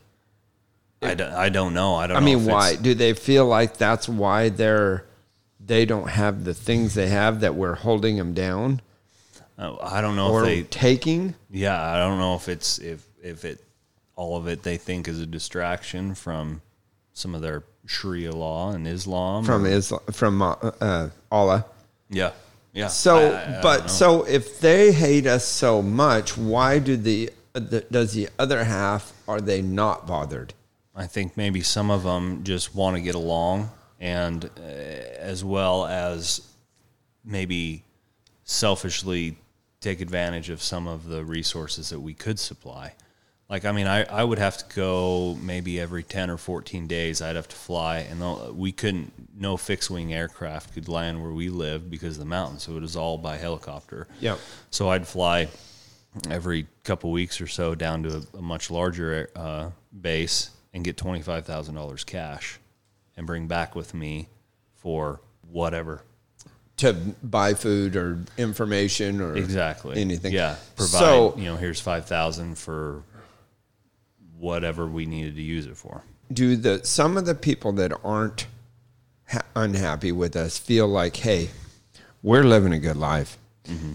and you morons, with all your technology and all the rights you've given your women and how you let your kids run wild, you're suffering your own mm-hmm. Problems, Yeah. and we're okay with it Right. because we're doing pretty good. We got food, we got a roof. That's it. That's all I need. We're, yeah, We got four wives to do our plowing. four wives to our amount, and we're okay with all that. I mean, they, I guess, um, that's a different religion than what we're raised with, but they're happy with it. So, wh- why wouldn't they be happy with it? Why would they want to come our way when what they're doing matches their religion? It's uh, fulfilling. Right. Right. Yeah. I mean, they. Uh, yeah. I mean, that's. So what would so what would so the biggest surprise you got that you're like, wow, that's pretty good, which would I guess maybe you already answered in that they're content with their life, which you know they're not worrying about paying bills as much. You, Right. You think that? Yeah. Maybe they worry about the weather and stuff more, but they've got what they need and they're happy with that. What would be the biggest thing that you're like, wow, that's the part I wouldn't want? Mm-hmm. Well, I mean, they they we we live in a pretty safe and comfortable environment. You know, I mean, I don't I don't worry if my kids walking to school are going to get abducted by the Taliban or something. And that so okay, so that would be their biggest mm-hmm. Problem. Mm-hmm. Yeah. is that the Taliban could come because it's it's not a part of the normal resident's life. Mm-hmm. The Taliban. Right. Right. Yeah. I mean, they Taliban was the governing authority when we came in and overthrew them, but they're still. I mean, obviously, there's negotiations with them all the time and everything, and but they're always trying to disrupt. Where they, them, Al Qaeda, Hig. There's a variety of terrorist organizations that were trying to disrupt what we were doing over there. So the normal man and and women that are living are unarmed or not. Yes. Um, I mean, when we when we would search houses and stuff like that, we would find AK forty sevens and and a variety of things. So is a so a village could mount its own resistance to the Taliban? No, I don't think so. Not really. No. So that's the so that would be the other side. They're unarmed. They're out there in the village. They're secluded. Ain't uh, no one's coming. There's no phone to even call on. Mm-hmm. So if Taliban shows up, You you're- you are nine one one. yeah, you're at their mercy yeah, because they're better armed, yeah. and so that would be More the s- extreme in their beliefs, and they're much more extreme. Even though the pe- the people are of the same religion, Yeah. the beliefs are more extreme and less extreme. exactly. So they could they could be the Taliban could take their kids or who knows what exactly. make it that would be the unstable lifestyle that they're living Exactly. that you would not want to trade Right, for. right. And some of those, I mean, extremely poor but content people. You know, I mean, we we would have a meeting with them by day, and then Taliban would come through at night and say, "Hey, here's five dollars. I need you to plant this ID in that road." Well, five dollars is huge. That's gonna buy their, you know, pay, feed their Yep. family for weeks. You know, um, buy fertilizer, whatever, for their fields. So maybe the instability, so maybe the financial instability is one of the biggest struggles. And probably, I'm guessing, in a situation like that, a severe weather change is devastating. Yeah, hailstorm on their corn crop or Yep. you know, anything. Could- So there's no less stress. yeah. Yeah. So You know what I'm saying? Right. You're stressing over you're stressing over payments and interest and all that stuff here. Mm-hmm. They're stressing over weather. Right. Hey, you can see interest coming. You can see payments coming. Right. You can see that coming. You can't see weather. yeah, the river flooding and washing their corn crop out or, you know, the Taliban taking over doing whatever, you know. Yeah, that I mean, I mean, weather is just a natural thing you're sweating, and then you're sweating the unseen possibility of the Taliban deciding, hey, this week we need that valley. Mm-hmm. Yeah. Yeah. So no, we were yeah, I was there, had had my guys and you know, we lived in our our little little area that we lived in, this little uh, brick building and my platoon sergeant and I lived together and uh, the two squad leaders lived together and then everybody else was bunked up about four or five guys a room. Um and uh, I mean even even being on the fob was was not I mean it wasn't like once you got inside the wire like you could You're safe. yeah I mean you're always got an eye open. yeah I mean I like I, I would leave my rifle I would check my rifle and I'd carry my a nine millimeter with me on the fob because um, I mean we not that a nine millimeter would help me but we would all always getting um, Why do you have to check your rifle? well I mean you didn't have to but it was a lot easier walking around on the Oh, fob I see. Rather 9 than carrying it. Right. yeah um, and and I had one. You know, my platoon sergeant and I had one, and everybody else had to carry a rifle. Like you always had to carry something wherever you were. Um, but we'd get a lot of uh, like mortars on on the fob.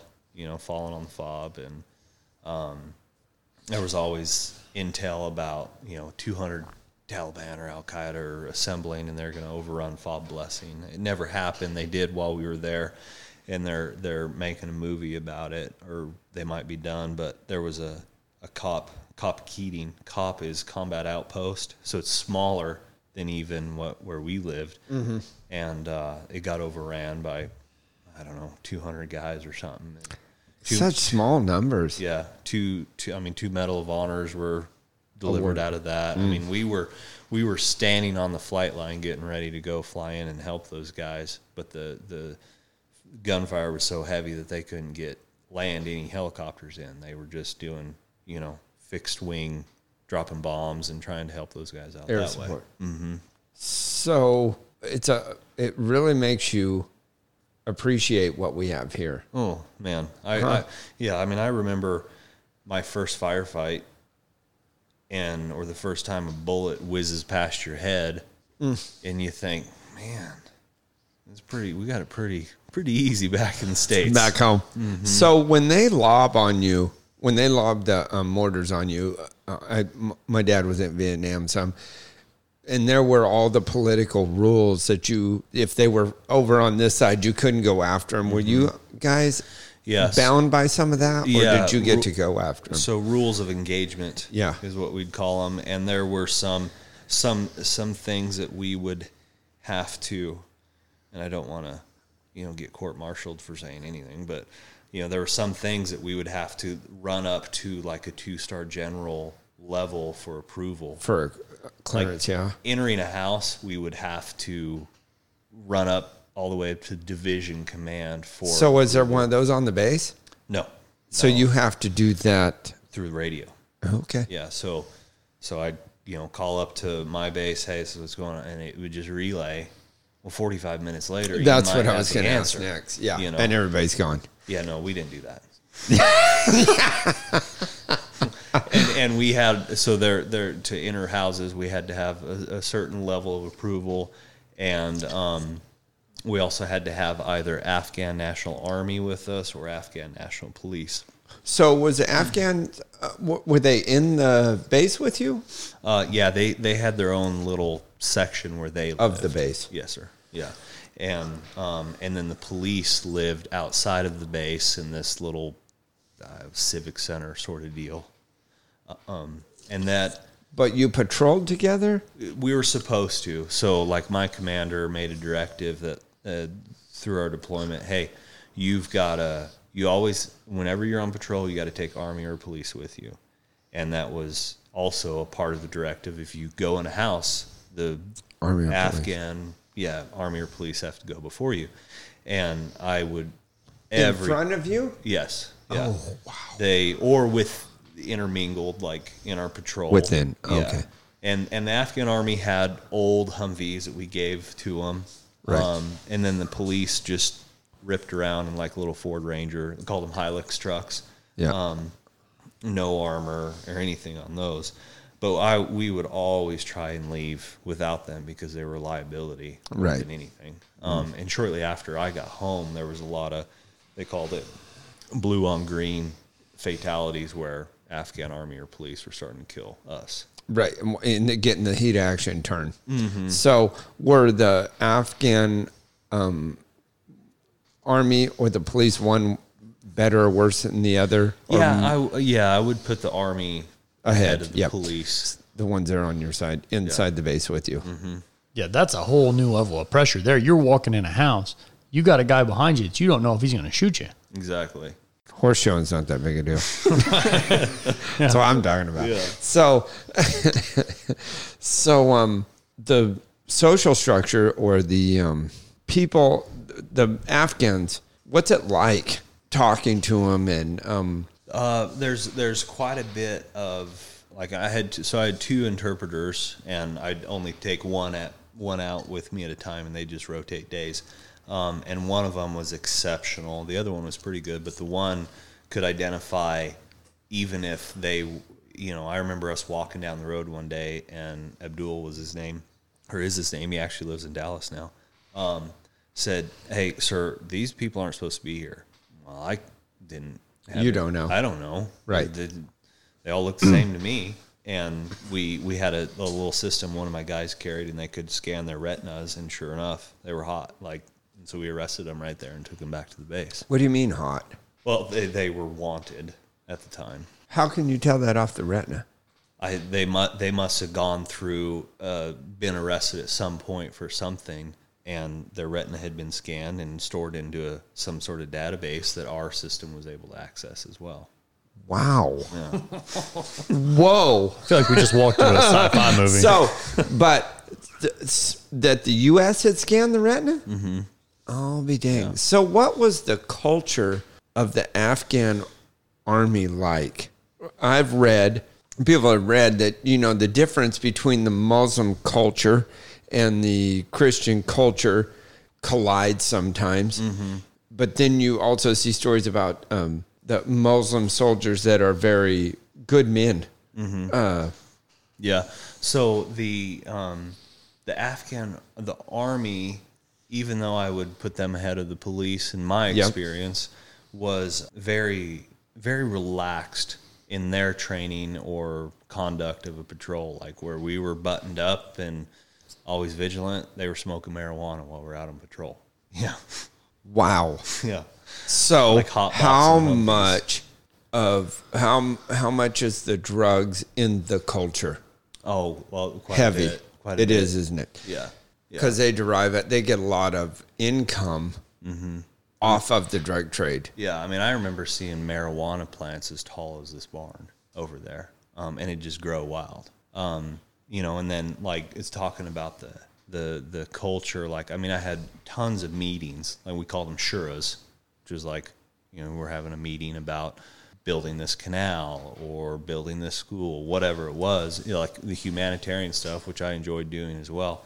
Um, but they. Uh, very lots of formalities about that. Like you couldn't touch somebody with your left hand because that was your dirty hand. All right. You because no toilet paper. Right. Exactly. Same old deal. Yeah.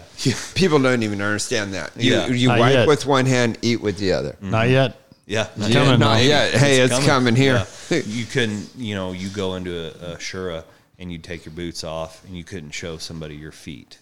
You know, the, the soles of your feet, the bottom of your feet. I don't know. I think just a sign of disrespect, you know, because you're walking on them, they're dirty. And I mean, we had boots, you know, our combat boots, but they're they're running around in sandals, so their feet are always, you know, disgusting. Dirty. Right. Yeah. So lots of formalities in those meetings, and not a whole lot of accomplished in these actual meetings, but a lot of a lot of formality, a lot of yield. A lot of figuring out how not to piss somebody off right away. Exactly. exactly. and um, a lot of yielding to the more, uh, you know, older elders in in these meetings and stuff. You know, just watching the interaction between the younger guys and the older guys. So back to what are you patrolling for? I mean, a lot of it, it depended on the mission. I mean, we would there would be a humanitarian piece, like mm-hmm. even for example, like I think it was during Ramadan or one of their holidays. Like I took I I got five goats and delivered them in the back of my MRAPs to different village elders. You know, so so uh, the relationship establishment there. There was, hey, let's just keep driving around until we pick a fight with somebody. You know, there was searching for high value targets. Um, a lot of times, those more intense uh, things like that, we would have help from, you know, Rangers, SEALs, Delta Force, things like that. Every time you left the fob, though, you had to expect a firefight. Absolutely. I mean, if you left out of there on any kind of patrol, Yeah. you had to expect something was gonna something's going down. Yeah, and we, I mean, if it, if it would, if we didn't have one within four or five days, we knew something was. They were brewing something For up. something bigger. Yeah, they were saving, they were training, they were doing something. But yeah, no, you always left. So uh, expecting. Taylor, how come such are their numbers not bigger? So how many did you tell me were in the fob? Around- 120, 100, around there. 120. Yeah. So if they're as big as sometimes they're presented from over here, they should be able to mount 1500 and run you over. yeah, um, what what's the deal there? Is it just so isolate or is it is it not they're not really united yeah. I mean, or there's what? there there is not a whole lot of like you said unity in their cause of what what they're upset about or fighting about from my experience um like for example there's one valley the Korangal valley that was ex- eh, very hot in the sense of there was always bad stuff going on there um they those people that lived in that valley did not identify as Afghanis they identified as Korangalis it's almost like Hey, Uh, we are us. Yeah, yeah. It's like, well, I'm from the South. You know, I'm from California. There, but it was to to the nth degree. Um, so there was no united purpose in their cause. You know, So it's more of a tribal mm-hmm. very tribal. Um, because I think sometimes in America they get we get to thinking it's them against us, but over there it's like it was here with the Indians and even further into the Scots Irish, where it is it is gr- just small groups competing with one another. Yeah, yeah. Not not the entire Afghan population trying to drive the American force out. You know. So no, it was it was good. Well, Like I said, we did a variety of missions. uh, You know, from trying to deliver medical supplies and radios and soccer balls to kids to yeah, going and finding a bad guy. I have a hard time wrapping my head around. You're out delivering soccer balls to kids and knowing somebody's going to shoot at you before the day's over. Yeah, yeah, Like that just, I mean, you know, I mean, uh, we train horses, right? Like, I mean, we don't do anything very important here. and it's certainly not life threatening. Well, so yeah, Chris, you know that like that's what I get to in the worrying about losing. Right. I always equate that to Nobody's shooting not at like us. it's not like we're over there where you're in a a, a a patrol and when you screw up, three of your guys are dead. Yeah. Mm-hmm. Hey, it's a stupid horse show. And and I'm all about winning. I mean, I'm all about trying to win, but still it You're it's gonna- just a game. we get to go home to our family. Right. That's it. Yeah. I think this is an awesome conversation because it just it really puts so much stuff into perspective. Because I know, I mean, I know a lot of guys. I know some guys that have been over there, but I've never sat down and had this talk. Mm-hmm. So I'm just like super kudos to you for sharing and being so open with us about it. Yeah. we didn't give him any warning. No, Come over and have a Miller High Life. Let's get to chatting. Let's just visit about this. Where are you going? yeah, we thought this was a horse tram podcast. we, we were steer daubing a minute ago. dripping paint on our hat. That's right. So that had to put your whole life into proportion where you were when you're so mad because you got white paint on your hat and now you're over here in this place where people are living on a thread. Exactly. Yeah. No, it was it was I would not trade it for anything in the world, you know. Um I, I saw the best of man and the worst of man. So that was my next thing, Taylor, that I'm just dying to talk about is like when you get into more life and death situations, there's the drama of living with it, you know, mistakes or death. Mm-hmm. But then there's the the camaraderie. When you see people that you will die with, Yeah. and die for it. I mean, that is a whole nother like you you can't give that to someone. Yeah, we're, we're exactly in in the cow horse world. I think there's an awesome level of camaraderie where, man, you had a great run in the herd work or down the fence, whatever it is. You know, we all support and care about each other. Mm-hmm. You know, but yeah, the, at the level of when you come back in the wire after getting it for four hours, it's it's you can't replace that. Yeah. you know, you can't you can't replicate it. No. And, my, and like my dad always says, I was growing up, it's it's not winning and stuff. We- We're just in team rope and stuff, but he's like, he always said to me, "You judge a man by whether you want to you want him in the foxhole with you. Yeah. If when things get bad, who is he the one you want to be in the foxhole with? Exactly. Because if, if he isn't, he ain't no good. It doesn't matter how much he's what what he can do in this world, Right. Whether it's team roping or or cow horsing or what, basketball. It doesn't matter. Right. Is he a man or not? Yeah. That's what matters. Don't don't tie yourself up with somebody that when the blood gets to flowing, he's not. You They're- don't know where he's at. They're leaving. You need to know where he is. Exactly. yeah. And in the training before that, I mean, they do everything they can to prepare you for that moment, but only so much can you can't completely prepare for an act when the bullets are real. Hey, Chris, you know, I got to tell you one thing I love when I'm riding these horses is my Martin saddle. I love the fact that they make a saddle. You can get a roping horn in, you can cowboy out of it. It still sits you where you want to sit, the same as you want to sit when you're showing, when you're cutting. I love the all around ability of the seat that they've put in those saddles. I've had a ton of interaction with Brian Peterson over there at the factory. That guy goes from the, they built their own trees right there in the factory. You can go in there, take a tour. They will show you a square piece of wood, and they take that and turn it all the way into a beautiful saddle. And when you do go through there, what is staggering is how much handwork is in it. Like you think that there's some machine that stamps all them flowers out? Mm-mm. That those are all hand carved. No kidding. That's Yeah. cool. Yeah. I know. I've been. I've, I've kind of been around them. Shoot, since I worked at Carroll's and seen them developing these saddles, and they have put the work into them. And I've got a couple there at the house, and shoot, we've got one that oh they carved our brand into there on the skirts there, and my wife shows in it quite a bit. And I've got another one that I won at Southwest Prefuturity, and I love that saddle. I mean it. Yeah, you know, go online and check out Lance Johnson's saddle he got for winning the Oh, pre-futurity that thing is National Stock It was beautiful. So pretty. They can do whatever horn you want. They have a new system where they block those stirrups a little bit, especially for your non-pros and well for me.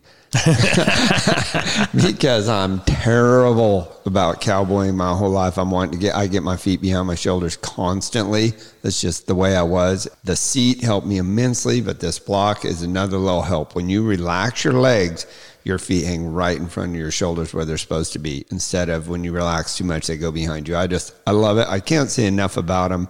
Can't say enough about the effort Brian has put into it.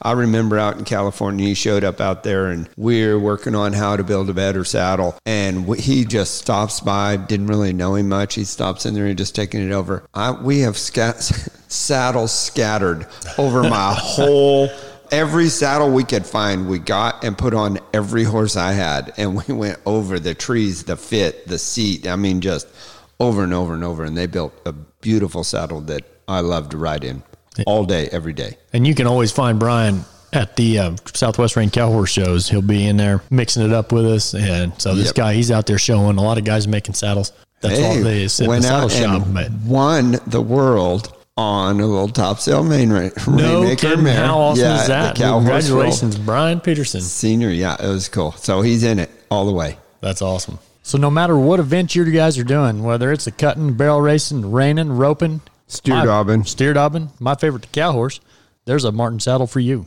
and you can go talk to them or facebook them on whatever that technology is, it's fine.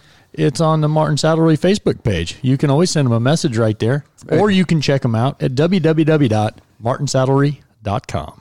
So, how much did the training do for you? A lot, a lot. I mean, especially like talking on the radio. You know, I mean, there was a lot of of practicing, like when you'd get into a firefight and you'd have to call it up to the post and explain what's going on and where where you are and where the bad guys are and if you have any injured or dead. And so there was a lot of it was So, like you have a method to um, transferring the information. So, you're not just on there screaming. Mm-hmm. Yeah, That's what you're saying. So, you're saying, hey, it, if you didn't train, Mm-hmm. if they didn't tell you how to say this many men are down, this many men are here, this many men are trying to kill us, if you didn't have that, when it really happened, I mean, they can't prepare you for when it really happens, but at least you had a pattern. Yeah. I mean, you do it thousands of times, you know, Yep. in these trainings is, is calling up these reports or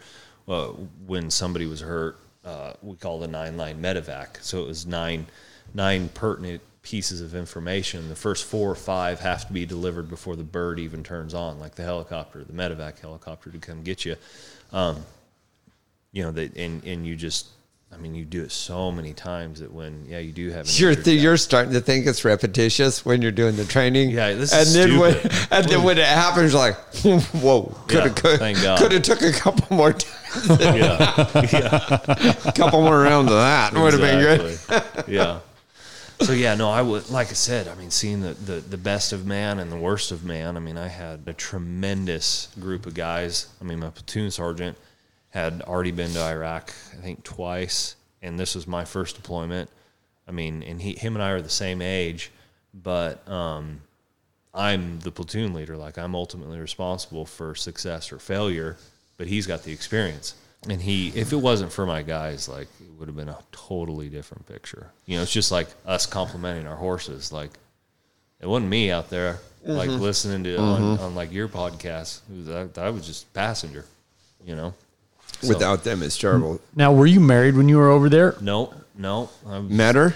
no. Hadn't met her yet. So So you're a free agent still. yeah, free agent. So my other thing is the other thing I want to ask you about is in being in that, seeing the best and worst of men, and coming from America where things aren't really that pertinent judgmentally. Mm-hmm. What it did for you to judge a person, Yeah. like when you're over there, in uh, you're in those situations, you need to judge a person Rapidly. Yeah, because what you think, if you depend on him for something he won't do, a lot of people get in trouble. And what did that do for your, for you looking at someone and how you look at someone, or did it even change you that much? I don't know. I would It's say, more of a question. yeah, that's I would say it initially it kind of tainted me. Yes, Um, because you were let down by a few people that you had thought would be. yeah, yeah, it kind of tainted me, and and as far as guys that I was o- over there with, and maybe remember one one mission, for example, like one guy just like I can't go any further. I mean, we're climbing this mountain, and it, it was a whole process to get him flown out, and it totally destroyed the mission. It was supposed to be pretty covert and quiet, but um, when I came home, I remember thinking like, yeah, going around, and I'm back to driving my newer pickup and I can go get a burger whenever I want and looking around thinking like these idiots around here have no idea how good they have it. It's almost becoming a little bitter to people that hadn't gone through that experience. Yes. And so but that is something that personally like with my faith in God and and you know loving other human beings, other men regardless of what they've done or haven't done that I've had to work on myself from from that experience. Mm-hmm. You know. Yeah, it's a, it's there's nothing like thinking someone will be there mm-hmm. and they're not, Yeah. and how it destroys your Yeah, your faith in your faith man. in them. And then I feel like later in life you start thinking, hey, you know, everyone's not that guy, Exactly. and you need to judge people for what they can do. Recognize that and don't expect them to do more than they can it gives you more respect for the people that are and it doesn't have to be men it can be women that are there yeah. that will be there Yeah. when then when that blood goes to flowing mm-hmm. Yeah. When when life but it but you got to take you got to step back a little bit and recognize hey you can't expect exceptional from everyone No, you got to recognize that exceptional is exceptional because a whole bunch of people aren't Yeah, absolutely. And but they can add Yeah. to it. Yeah. Just don't expect him to do what that guy did. right, right. and the other thing it did for me too is like finding value in the relationships I I friendships, family, um, maybe even in like dissolving some friendships because when you see a 19 year old kid, his life ended in the blink of an eye. You're like, okay, there's a lot more important things, and you know, I'm gonna cherish the ones that are close to me and help everybody else, and you know, so it just makes you kind of prioritize some things in your life. Yes, Mm-hmm. for sure. Yeah, That that death comes to all. yeah, Death absolutely. And comes to all. whether you're 19 or 69 or 109, who knows? And sometimes, if you're great or not great, it'll Yeah. get all of them. Exactly. Get all of us sooner or later. Exactly. exactly. yeah, it doesn't mean. And then you know, so that form of judgment carries over to something as insignificant as the cow horse. Mm-hmm. In that, this horse can only do this much. Right. You can't expect them all to be great. I mean, that goes as far as fighting and bleeding and who's the man and who's not, Right. all the way back down to something as silly Which one's going to show up on finals who's night? gonna yeah. Yeah. who's who is it? Yeah. Sometimes it isn't the horse you think. How, how do you reconcile that though? Like, how do you like coming back here and now being a professional horse trainer and building your life on a game that we all get to play, and we're all Mm-hmm. super blessed to get to play this game. But I mean, how do you do that day to day? You get up in the morning, you're like, "Yep, not going to save anybody's life today." Right. Right. No, you know what I mean? Like, Yeah. I'm not responsible for anything except making a living for my family. I mean, how, what, what, what's that like? Oh, man, it it. I would say, you know, I probably, and and I don't I don't want to go down a rabbit trail, but we've Oh, that's what we do. That's what we do here. That's what we do here. few. Yeah. but um, you know, I, I mean, I got an awesome wife and two awesome little boys, and um, you know, it it would have so so being an officer and deployed as a first lieutenant in the army and having the privilege of leading a platoon of awesome, capable infantrymen, um, it would have been harder to leave that life. You know, how do I reconcile? Like, okay, yeah, I'm, I'm not gonna knock on wood, I'm not to die today. Nobody's to shoot at me. It would have been harder to leave that if I knew I could keep doing that for the next 30 years of my life. But physically, you can't, you know, um, just because it's hard on your body, toting all that armor and stuff around. And I mean, the progression of an officer, the farther I'd gone up, the more I'd been on a radio or behind a computer or stuff like that, not out actually out in the field getting it. Not in the game. Yeah, exactly. Been a part of the game, but you know, sitting at a switchboard, answering a phone, stuff like that. But it would have been real hard to to leave had I known I could continue to do that. And there's some guys that are able to later, you know, in, in the special operations community and stuff like that. But I knew that that wasn't going to happen for me. Wasn't for you. Yeah. So, you know, I thought, well, and and seeing some of the experiences over there, I thought, okay, life is about this long. You know, Mm-hmm. they it's can flash before you in the blink of an eye. What are you going to do with it? Well, I God clearly has placed a passion in my heart for training horses and trying to do my best to help people with that. And so I got to it's my my priority to go pursue it you know so i guess that's how i kind of reconcile it is that i've always returned to horse training in some capacity and you know i mean made decent money as a you know when i got out of the army i was a captain and made decent money um, doing that and i went from 5000 a month to 500 a month It's so Addicted like to poverty. Edge addicted to poverty. So, in the, you know, on such a small level, I when I was in Australia, it was way more life and death because the cattle were uh, they, were all trying to kill you all the time, and you're out there in the open, huh? They just didn't have guns. I did, You,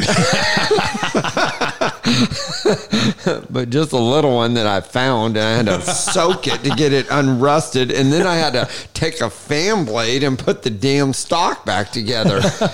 Jeez, Louise. Quintana still owes me a thousand dollars for. I killed uh, four cows with five bullets. he, sw- he said I couldn't do it.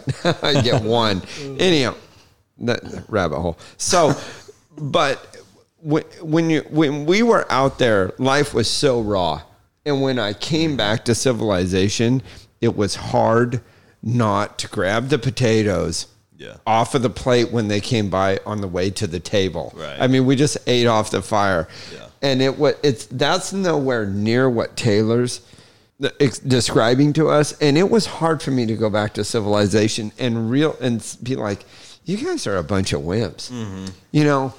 Yeah, I, absolutely. I, I mean, so such a slight view of what you're talking about, and it would be hard to go.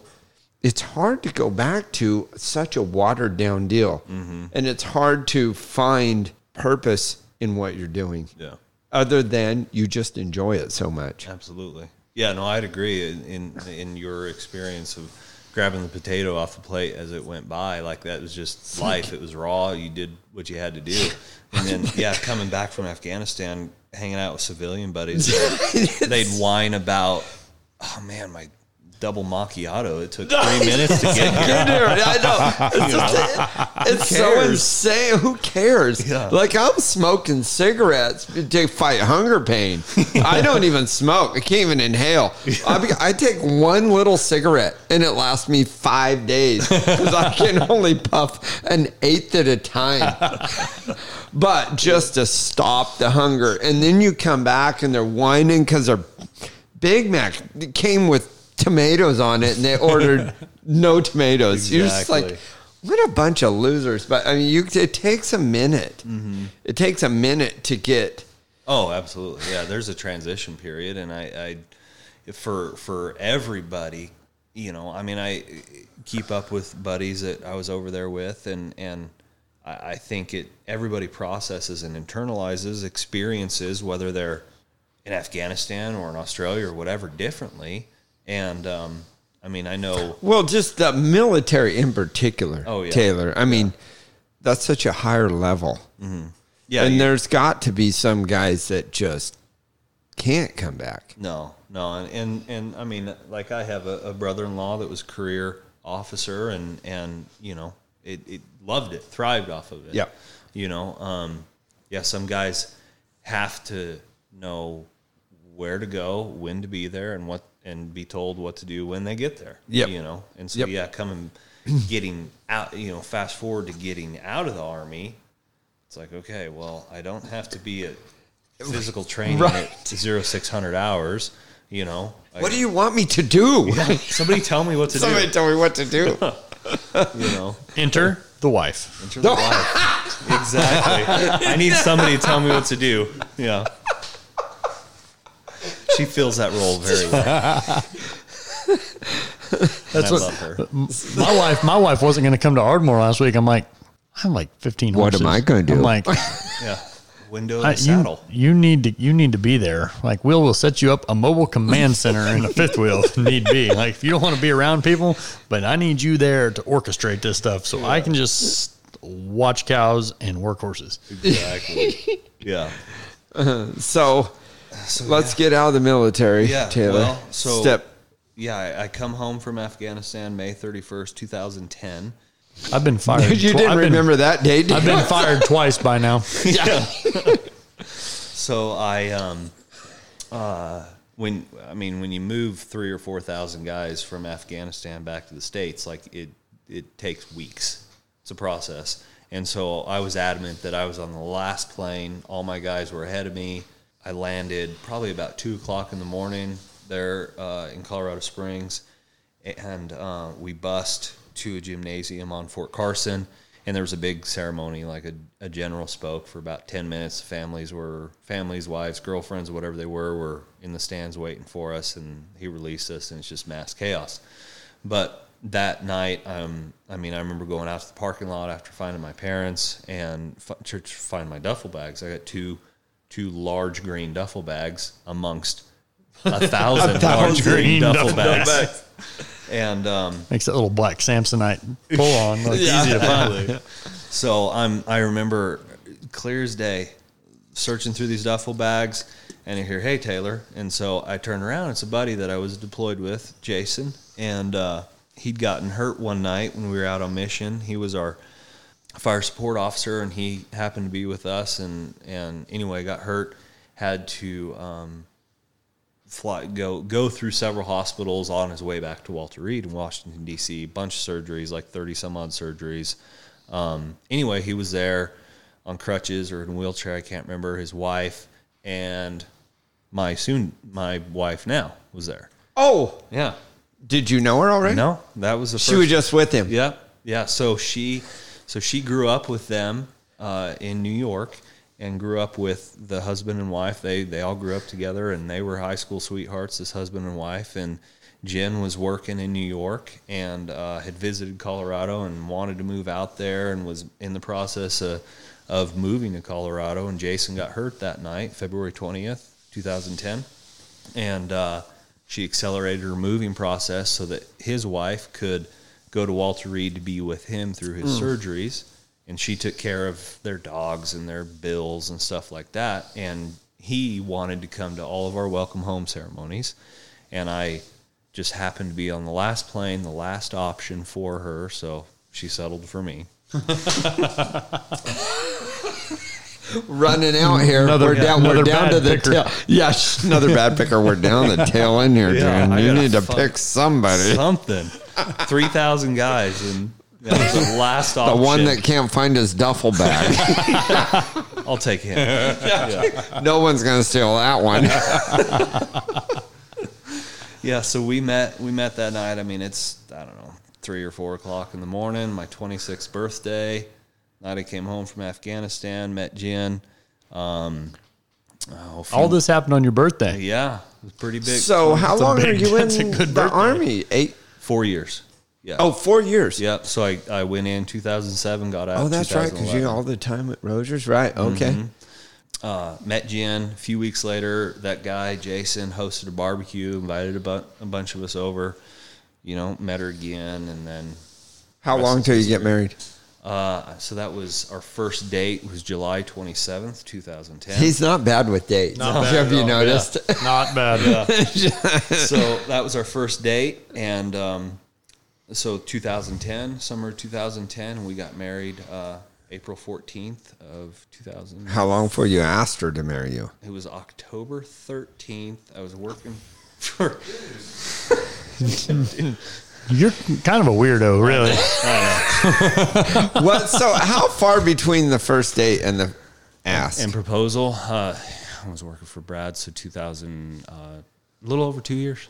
Two years. Mm-hmm. Yeah, it was October October 13th. It was right after Snaffle Bit Futurity, the first futurity I worked for Brad Barkemeyer. And uh, so, yeah, a little over two years.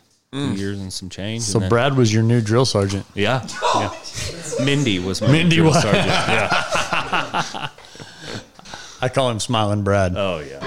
Great guy. Oh my goodness, I love him. Yeah. Yeah, he's done a lot uh, when he was heading up the uh, professionals committee and what have you, and did a lot there. And yeah, so you come back and go to work for him.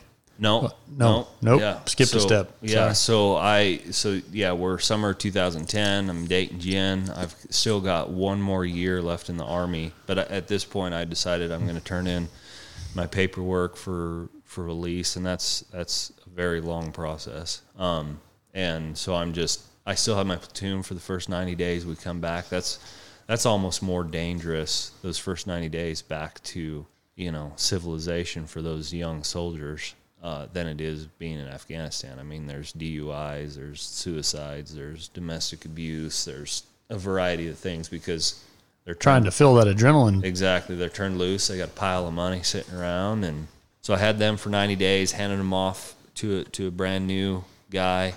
Um, I just kind of filled my time doing paperwork, doing office work, basically preparing for the next deployment, um, and then got out. Uh, April, I had some I had saved up a bunch of leave from the army, and if you you can cash that in at the end and get out earlier, however much earlier. So I get out of, of the army April 2011, and had already arranged to go work for uh, Tim Munziker again.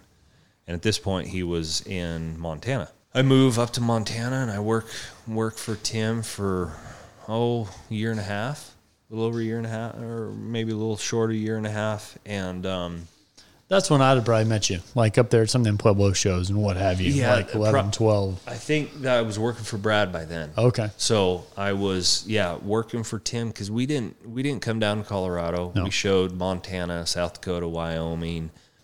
Working for him was awesome because Tim's super laid back, doesn't get riled up about anything, and uh, w- there wasn't a stitch of cell phone service where we lived uh, north of Billings. So it was almost like disconnecting from everything and kind of resetting. I think it was good for me to go work for him for a while and we wrote a lot of junk. I mean, you know, he he'll write anything anybody sends him. He's not too good to write anything. I mean, we're starting five year old studs and all sorts of stuff, and got to see some good cowboys and you know good Eastern Montana cowboying. So, but I knew I wanted to do the horse training. I'm like, man, I, I want to take this serious. Like, I gotta, I can't be in Billings, Montana. I got to go somewhere and learn some more. So I start looking. And Jen, at this point, Jen's living with me up there, and she's working in Billings, driving 124 miles every day for work. Yeah, hmm.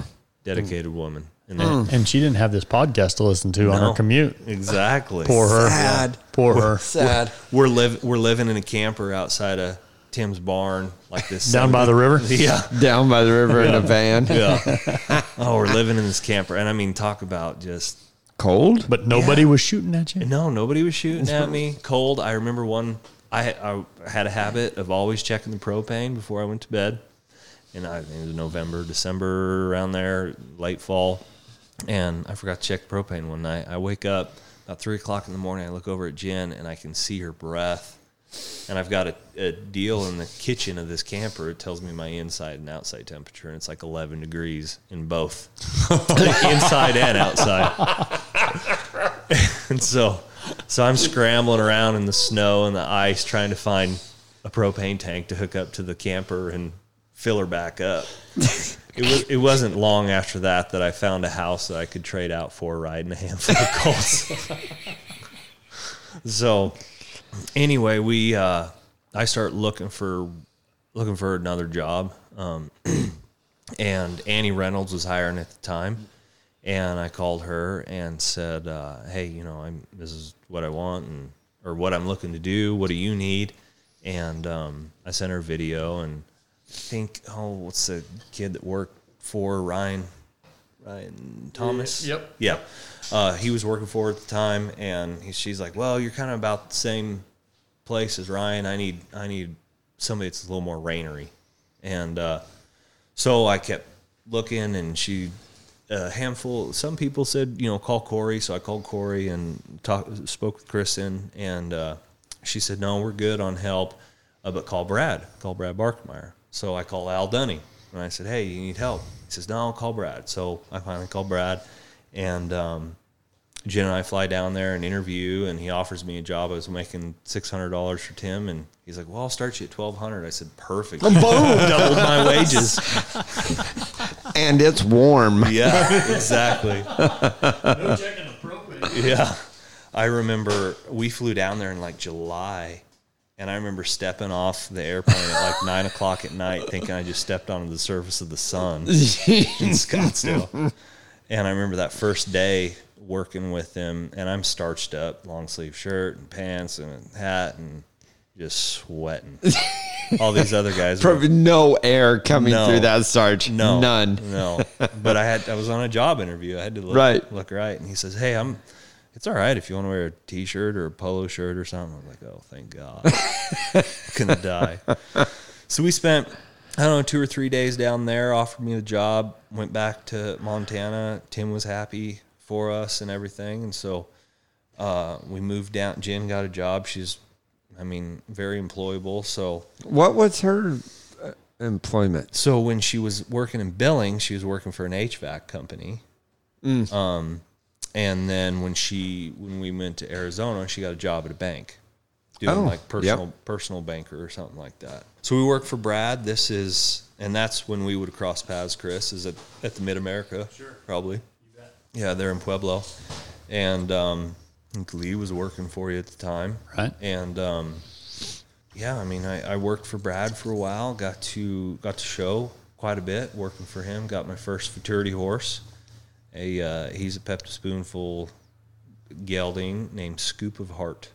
Was my very first snaffle bidder in Reno, and it was terrible. it was terrible.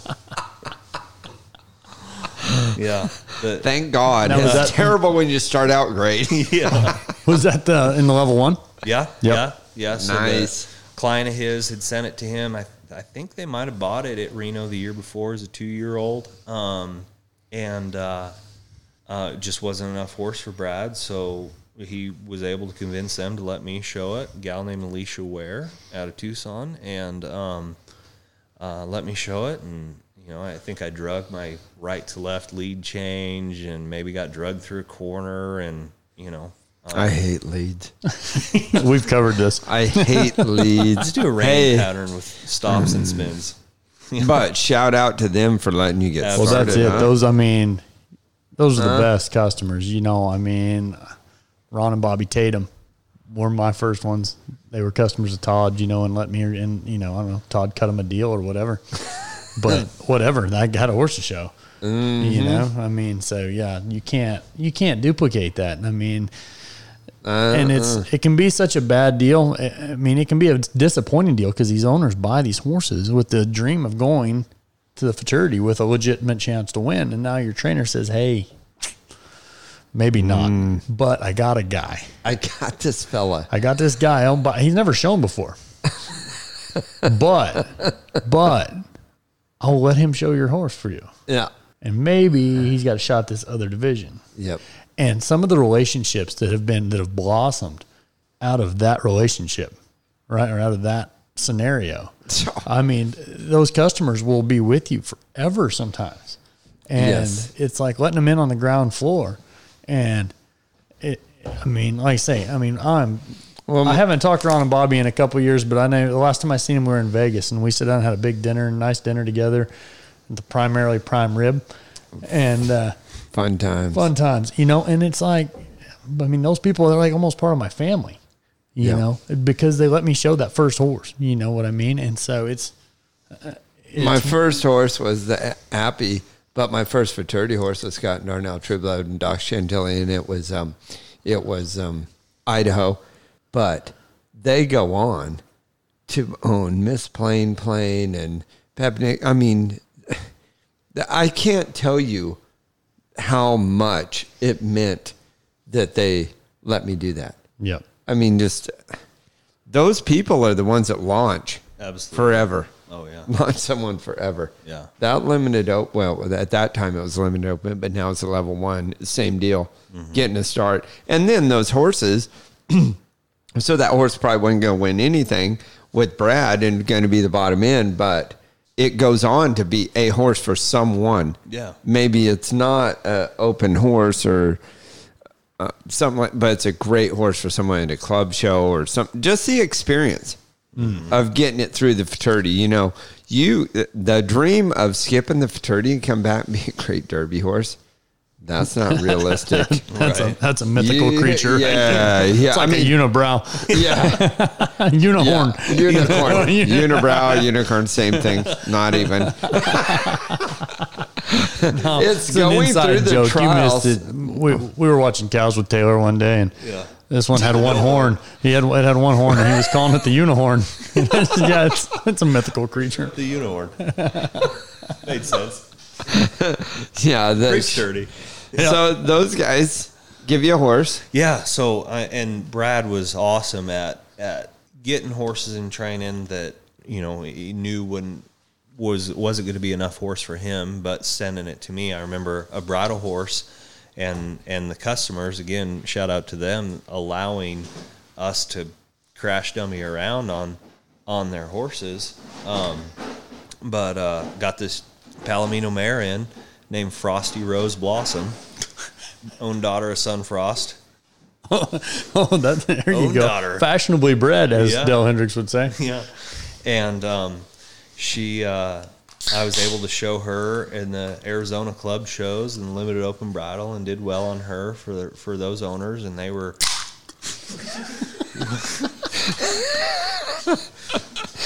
Champagne. so, um, you know, th- those owners were, were willing to support support that. I rode some more horses for that guy, Bill Olvey. Yeah, I had a had a great great time at Brad when I when I worked for Brad. Uh, Ty Benson and Jason Gay were working for Corey. Oh, Shetland. Yep. Oh, wow. Yeah, and he Terrible at wrapping feet, that guy. so he uh, think Jake or yeah Jake or Jason excuse me went to go work for Jake Telford while while I was still working for Brad and Jake Barry came in and filled his spot. Um, and talk about it. I mean, A guy you want in your foxhole. Exactly. Jake Berry. Yeah. And Ty Benson. good And as talk gold. about someone who can find someone with a bad picker. right. Wow. Like, why are you married to him? He's just tall. That's it. He's got a beard now too. I should. Maybe that's it. and a Yeah. full head of hair. Yeah, yeah, that was that was awesome. I mean, it, that there was we worked hard, we had a good time. Jen and I had you know were are, were engaged or married by this point, and just we'd go down to the river and light a you know start a fire and drink beer. A bunch of us. I remember. I don't know. There was probably twenty or thirty of us that rented a bunch of inner tubes and floated this river. It was just good time to be had. Um, and uh, had a great time down there. And I mean, the having Corey and Brad and Shad Parkinson also training out of that barn, the people that would roll through there, you know, for You some keep circuit. stumbling into the dream teams. Yeah, Yeah. I know. Trying to Chad become- Parkinson. Yeah, Where? There, how do you get that much sarcasm? Oh yeah. Man, a few words. I know, but everyone cuts like a knife. Yeah. I love that Yeah. guy. I love. I cannot wait to go talk to him. Yeah. At a horse show. I I need just to get him on here. Oh, he's on the radar. Yeah, He's kind of high profile. it'll be about twelve minutes. You long. know, we'll have to go get. You'd a be surprised. batch Did you hear John Swale's interview? Yeah, I did. We got him talking. You did. Yeah. Crack the Look at crack you. the shell. but yeah, that was an awesome experience. We had a lot of fun, and I mean, being able to be around that environment, watching all those guys work those horses, and guys that would even just lay over for a little while. I mean, Philip Rawls coming in, and Bergen, and it's just you couldn't couldn't replace that. Good good place for a young guy to learn. exposure. Mm-hmm. Yeah. So then, So Jen and I are married. We know that if we want a family, and it's something that we don't want to drag our feet on too long about. So we, I mean, Scottsdale cost of living is pretty darn stout. So we decide, hey, we want to, we want to move back to Colorado and start thinking about the family deal. So I remember telling Brad, hey, you know, and I gave him quite a bit of heads up, six months or so. I'm going to leave after the futurity, and um, it's like just go now. yeah, yeah, just leave. Just leave. Yeah. So Not. yeah. So we Did um, you change your mind and be like, oh, never mind. Yeah, Two no. months. Two months notice instead. Yeah, Better. Actually, I'm already packed. yeah. yeah. So we we moved to Colorado that October or so, and um, hang out of shingle. And I mean, just the money and the horses just started rolling. Never another broke day. yeah, yeah. The wealth. the wealth. What am I going to do with all this? My income tax are killing me. We're gonna have to call Carrie Homer. yeah, 401k. No, we here in the we- frozen tundra. We uh, I put an ad out on Ranch World Ads, ten dollars a year, well classified, and actually had had some Arabs lined up for when we got home. A gal pretty much kept me in business on Arabs for about two years. And, hey, did they stop? oh no, no these these were in, So much for that. yeah, these were endurance racing Oh, Arabians. oh, oh. yeah. So I had to find out a whole new way to start those because I couldn't make them tired. You know. so that was a whole different get out of the box and figure it out. Um, and I mean that that woman helped me buy water buckets and a wheelbarrow and hay nets and just all the things that when you start a business you got to Necessary. Mm-hmm. and uh, great client. And um, I mean, the horses weren't what I was wanting, but they paid the bills. Hey, yeah. you Got to know? ride. Yeah, so I was happy to do it. And uh, we landed at Darren Miller's for a little while, and um, I wrote a few for him to for the barn apartment that we lived in. And then Jen delivered the wonderful news that she was pregnant. And uh, With all this financial stability that you yeah, have. I Right. mean, perfect. We'll hire a nanny. You know, How'd that happen? oh, It's weird. so um, I knew that we would have to rearrange our living arrangements. And um, so we moved back down to Cañon City, which was near where my family was. There was a, friend of our family had a barn that was empty and a 150 foot round pen. And so I borrowed my uh, brother in law's camper and we moved into a campground. My pregnant wife. We were trying to buy a house, but we hadn't been in business long enough for them to count my income. So we we could just use Jen's income from the bank and everything. And so we bought a little house in town and rented a little six stall shed row barn with 150 foot round pen and uh, got another uh, futurity prospect, uh, TR dual reg gelding, well, he was stud at the time from a gal named Desiree Westfall. She- took him to Reno the last year that 2016 was Maybe. in Reno. Yeah, because we've had it through. Yeah, so 2016, I, I was able to. Like like either one of us going to go against his dates. Right. Yeah. No. We should. Yeah, we're going with you on the dates. Yeah. We're with you. Yeah.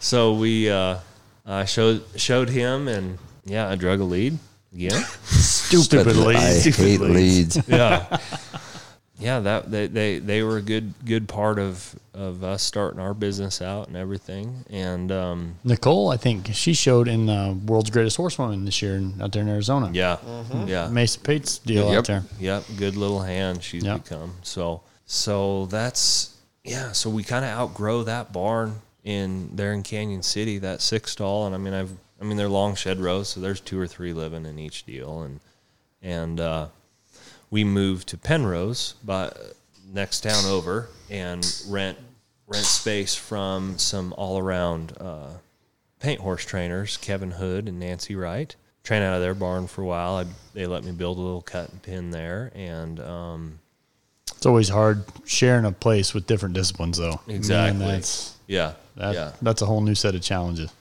yeah. I mean, I remember running cows through their horsemanship cones, and you know, but they were they were very very good about it, and but yeah, there was there was challenges and everything like that, but they they they supported it and um, had a great experience there. Wrote a little bit of stuff for them. They helped me with my lead changes. You know, Hey, that's yeah, good. Yeah, That's where I should have went. Right?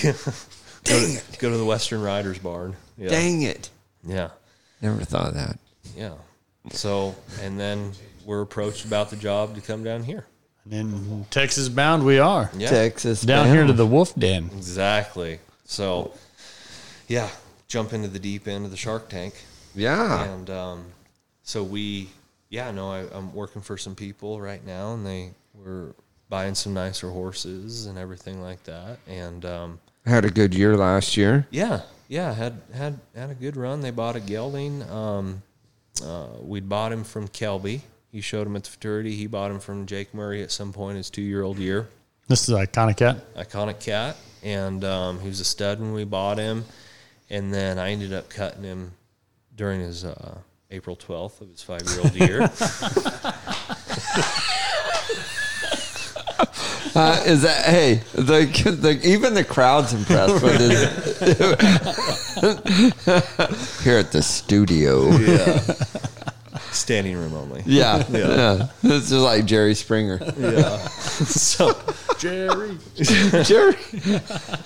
So I was able to so- show that horse, and you know, from when when I got him, um, at that point was the best horse I'd ever ridden, um, and I I mean I owe a lot to him for teaching me a lot about everything from trusting one in the rein in to trusting one in the herd to getting more committed down the fence, a variety of things. Um, and I actually sold him uh, about a week, week and a half ago to uh, Bob Grant. Bought him for a client of, of his. Going to go be a ladies boxing horse, and that I think he's going to excel there. Excellent. You got some good horses over there at uh, and you're at Ty and Ty and Leslie Marshall. Leslie Moore. Yes, sir. Yep.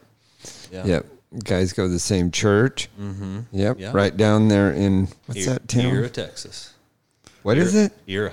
Era. E-R-A. Spell it. It's a whole new era. ERA. It's a whole new era. Era. Yeah. Era. Yeah.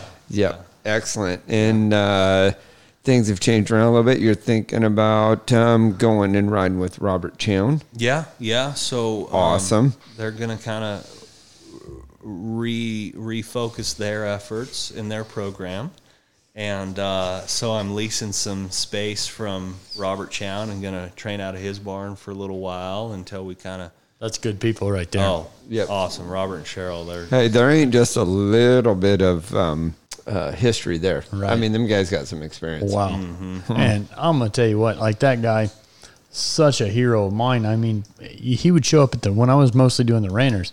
He he wouldn't show up at all the horse shows, but when he showed up, Mister, he was there to get your money. Hey, so yeah, so he didn't. he- what was the horse he used to show at the world's greatest? Um, gosh, dang it, uh, Short and roll. short, short oak, Oh, short oak. Yep, short okay. oak. Yep. Oh my god, that horse was so great. Just did not have the luck. Yeah.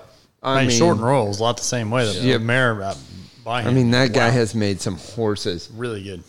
Great bridle, great hackamore, Yeah, I just soon like I like Man. to ride him for a little while and then send him to Robert and then get him back. and then yeah, Get him back trained. yeah, that's right. That's right. And excellent. Like I've been going over there for, oh, I, I bought a mare for him from him. Excuse me, uh, daughter of chick uh, for the the people I'm working for, bridle horse, and kind of started going over there and getting help going down the fence and in the help of my rein and, and outstanding teacher, outstanding Yes. No, coach. Unbelievable communicator all the way around, really. Yeah. Absolutely. way more level headed than us. Mm-hmm. so, I got one more other question. So, you're how long are you in the army? Four years.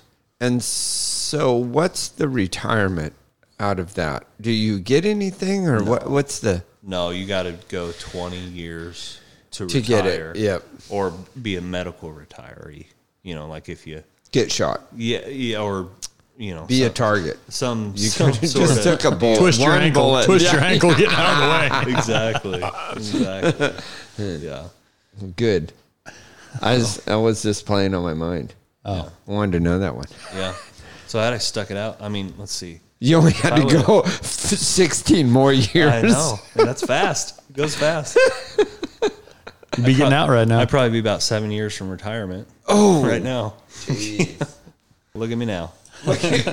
No. I'm doing the um, commentary on the Snaffle Bit Futurity. Yeah. Yeah. This last. And So Taylor is going to hold the flag. And Allison says, Hey, do you have a horse to hold the flag on? I'm like, Was yeah, that I, your wild? Ba- I got one, man. I got a good one. And then um, Brady needs a horse to do the interview on. I'm like, no problem. This mare is so gentle. she, I mean, she is dead gentle. So Till you put a flag on her. I'm up there in the in the damn announcer stand, so I can't even do nothing. I'm supposed to be doing my job. Taylor gets on her and goes out there with the flag.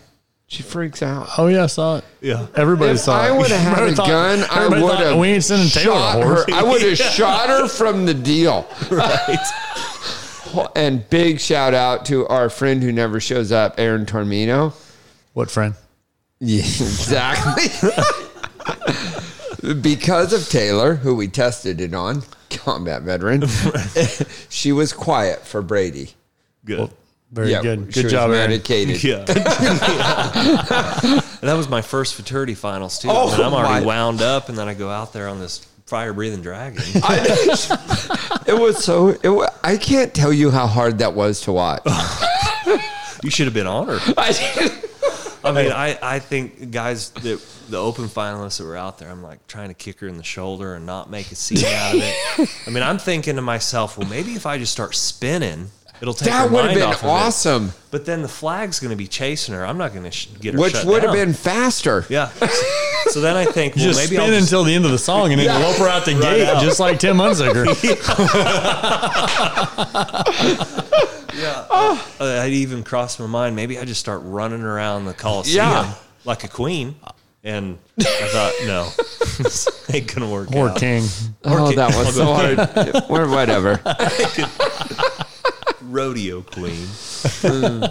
But this is your chance to hit a note. We got to hit a note. Come on. note. Edit. Just a Off little. a cal- off You've lost What's his- that love and and this is hey, this is where he's using his past. He said, Oh, that love and feeling.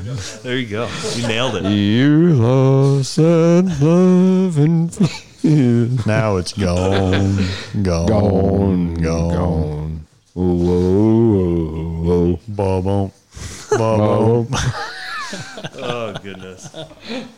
Man, that's awesome, dude. I can't tell you how much we appreciate it. This is uh, it's been awesome. Yeah, no, I appreciate you guys doing this. time. And anybody that wants to f- get a hold of Taylor Yeah. with his budding new business Yeah, I out of Robert it's Chowns, Facebook, Gillespie Performance Horses LLC, or find, give us a call, or I think Jen's got a website. Hey, what's your cell phone? I gotta look. Go ahead. Yeah, Go ahead. uh, spit out area, there. Area code 719-439-3505. Give me a shout. well, there we four nine I don't know. four one nine. No, no, you're ruining it. All right, try it again. Yeah. Do it again. 719-439-3505. Yeah, we'll give him a shout. Any of your horse trading needs. Repeat needs? the number. No. Hey, I got married on November 5th. Shut up.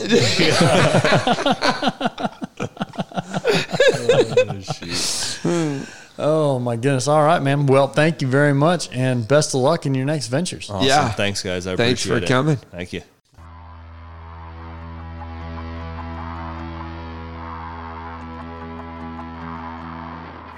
Thank you for listening to Cowhorse Full Contact.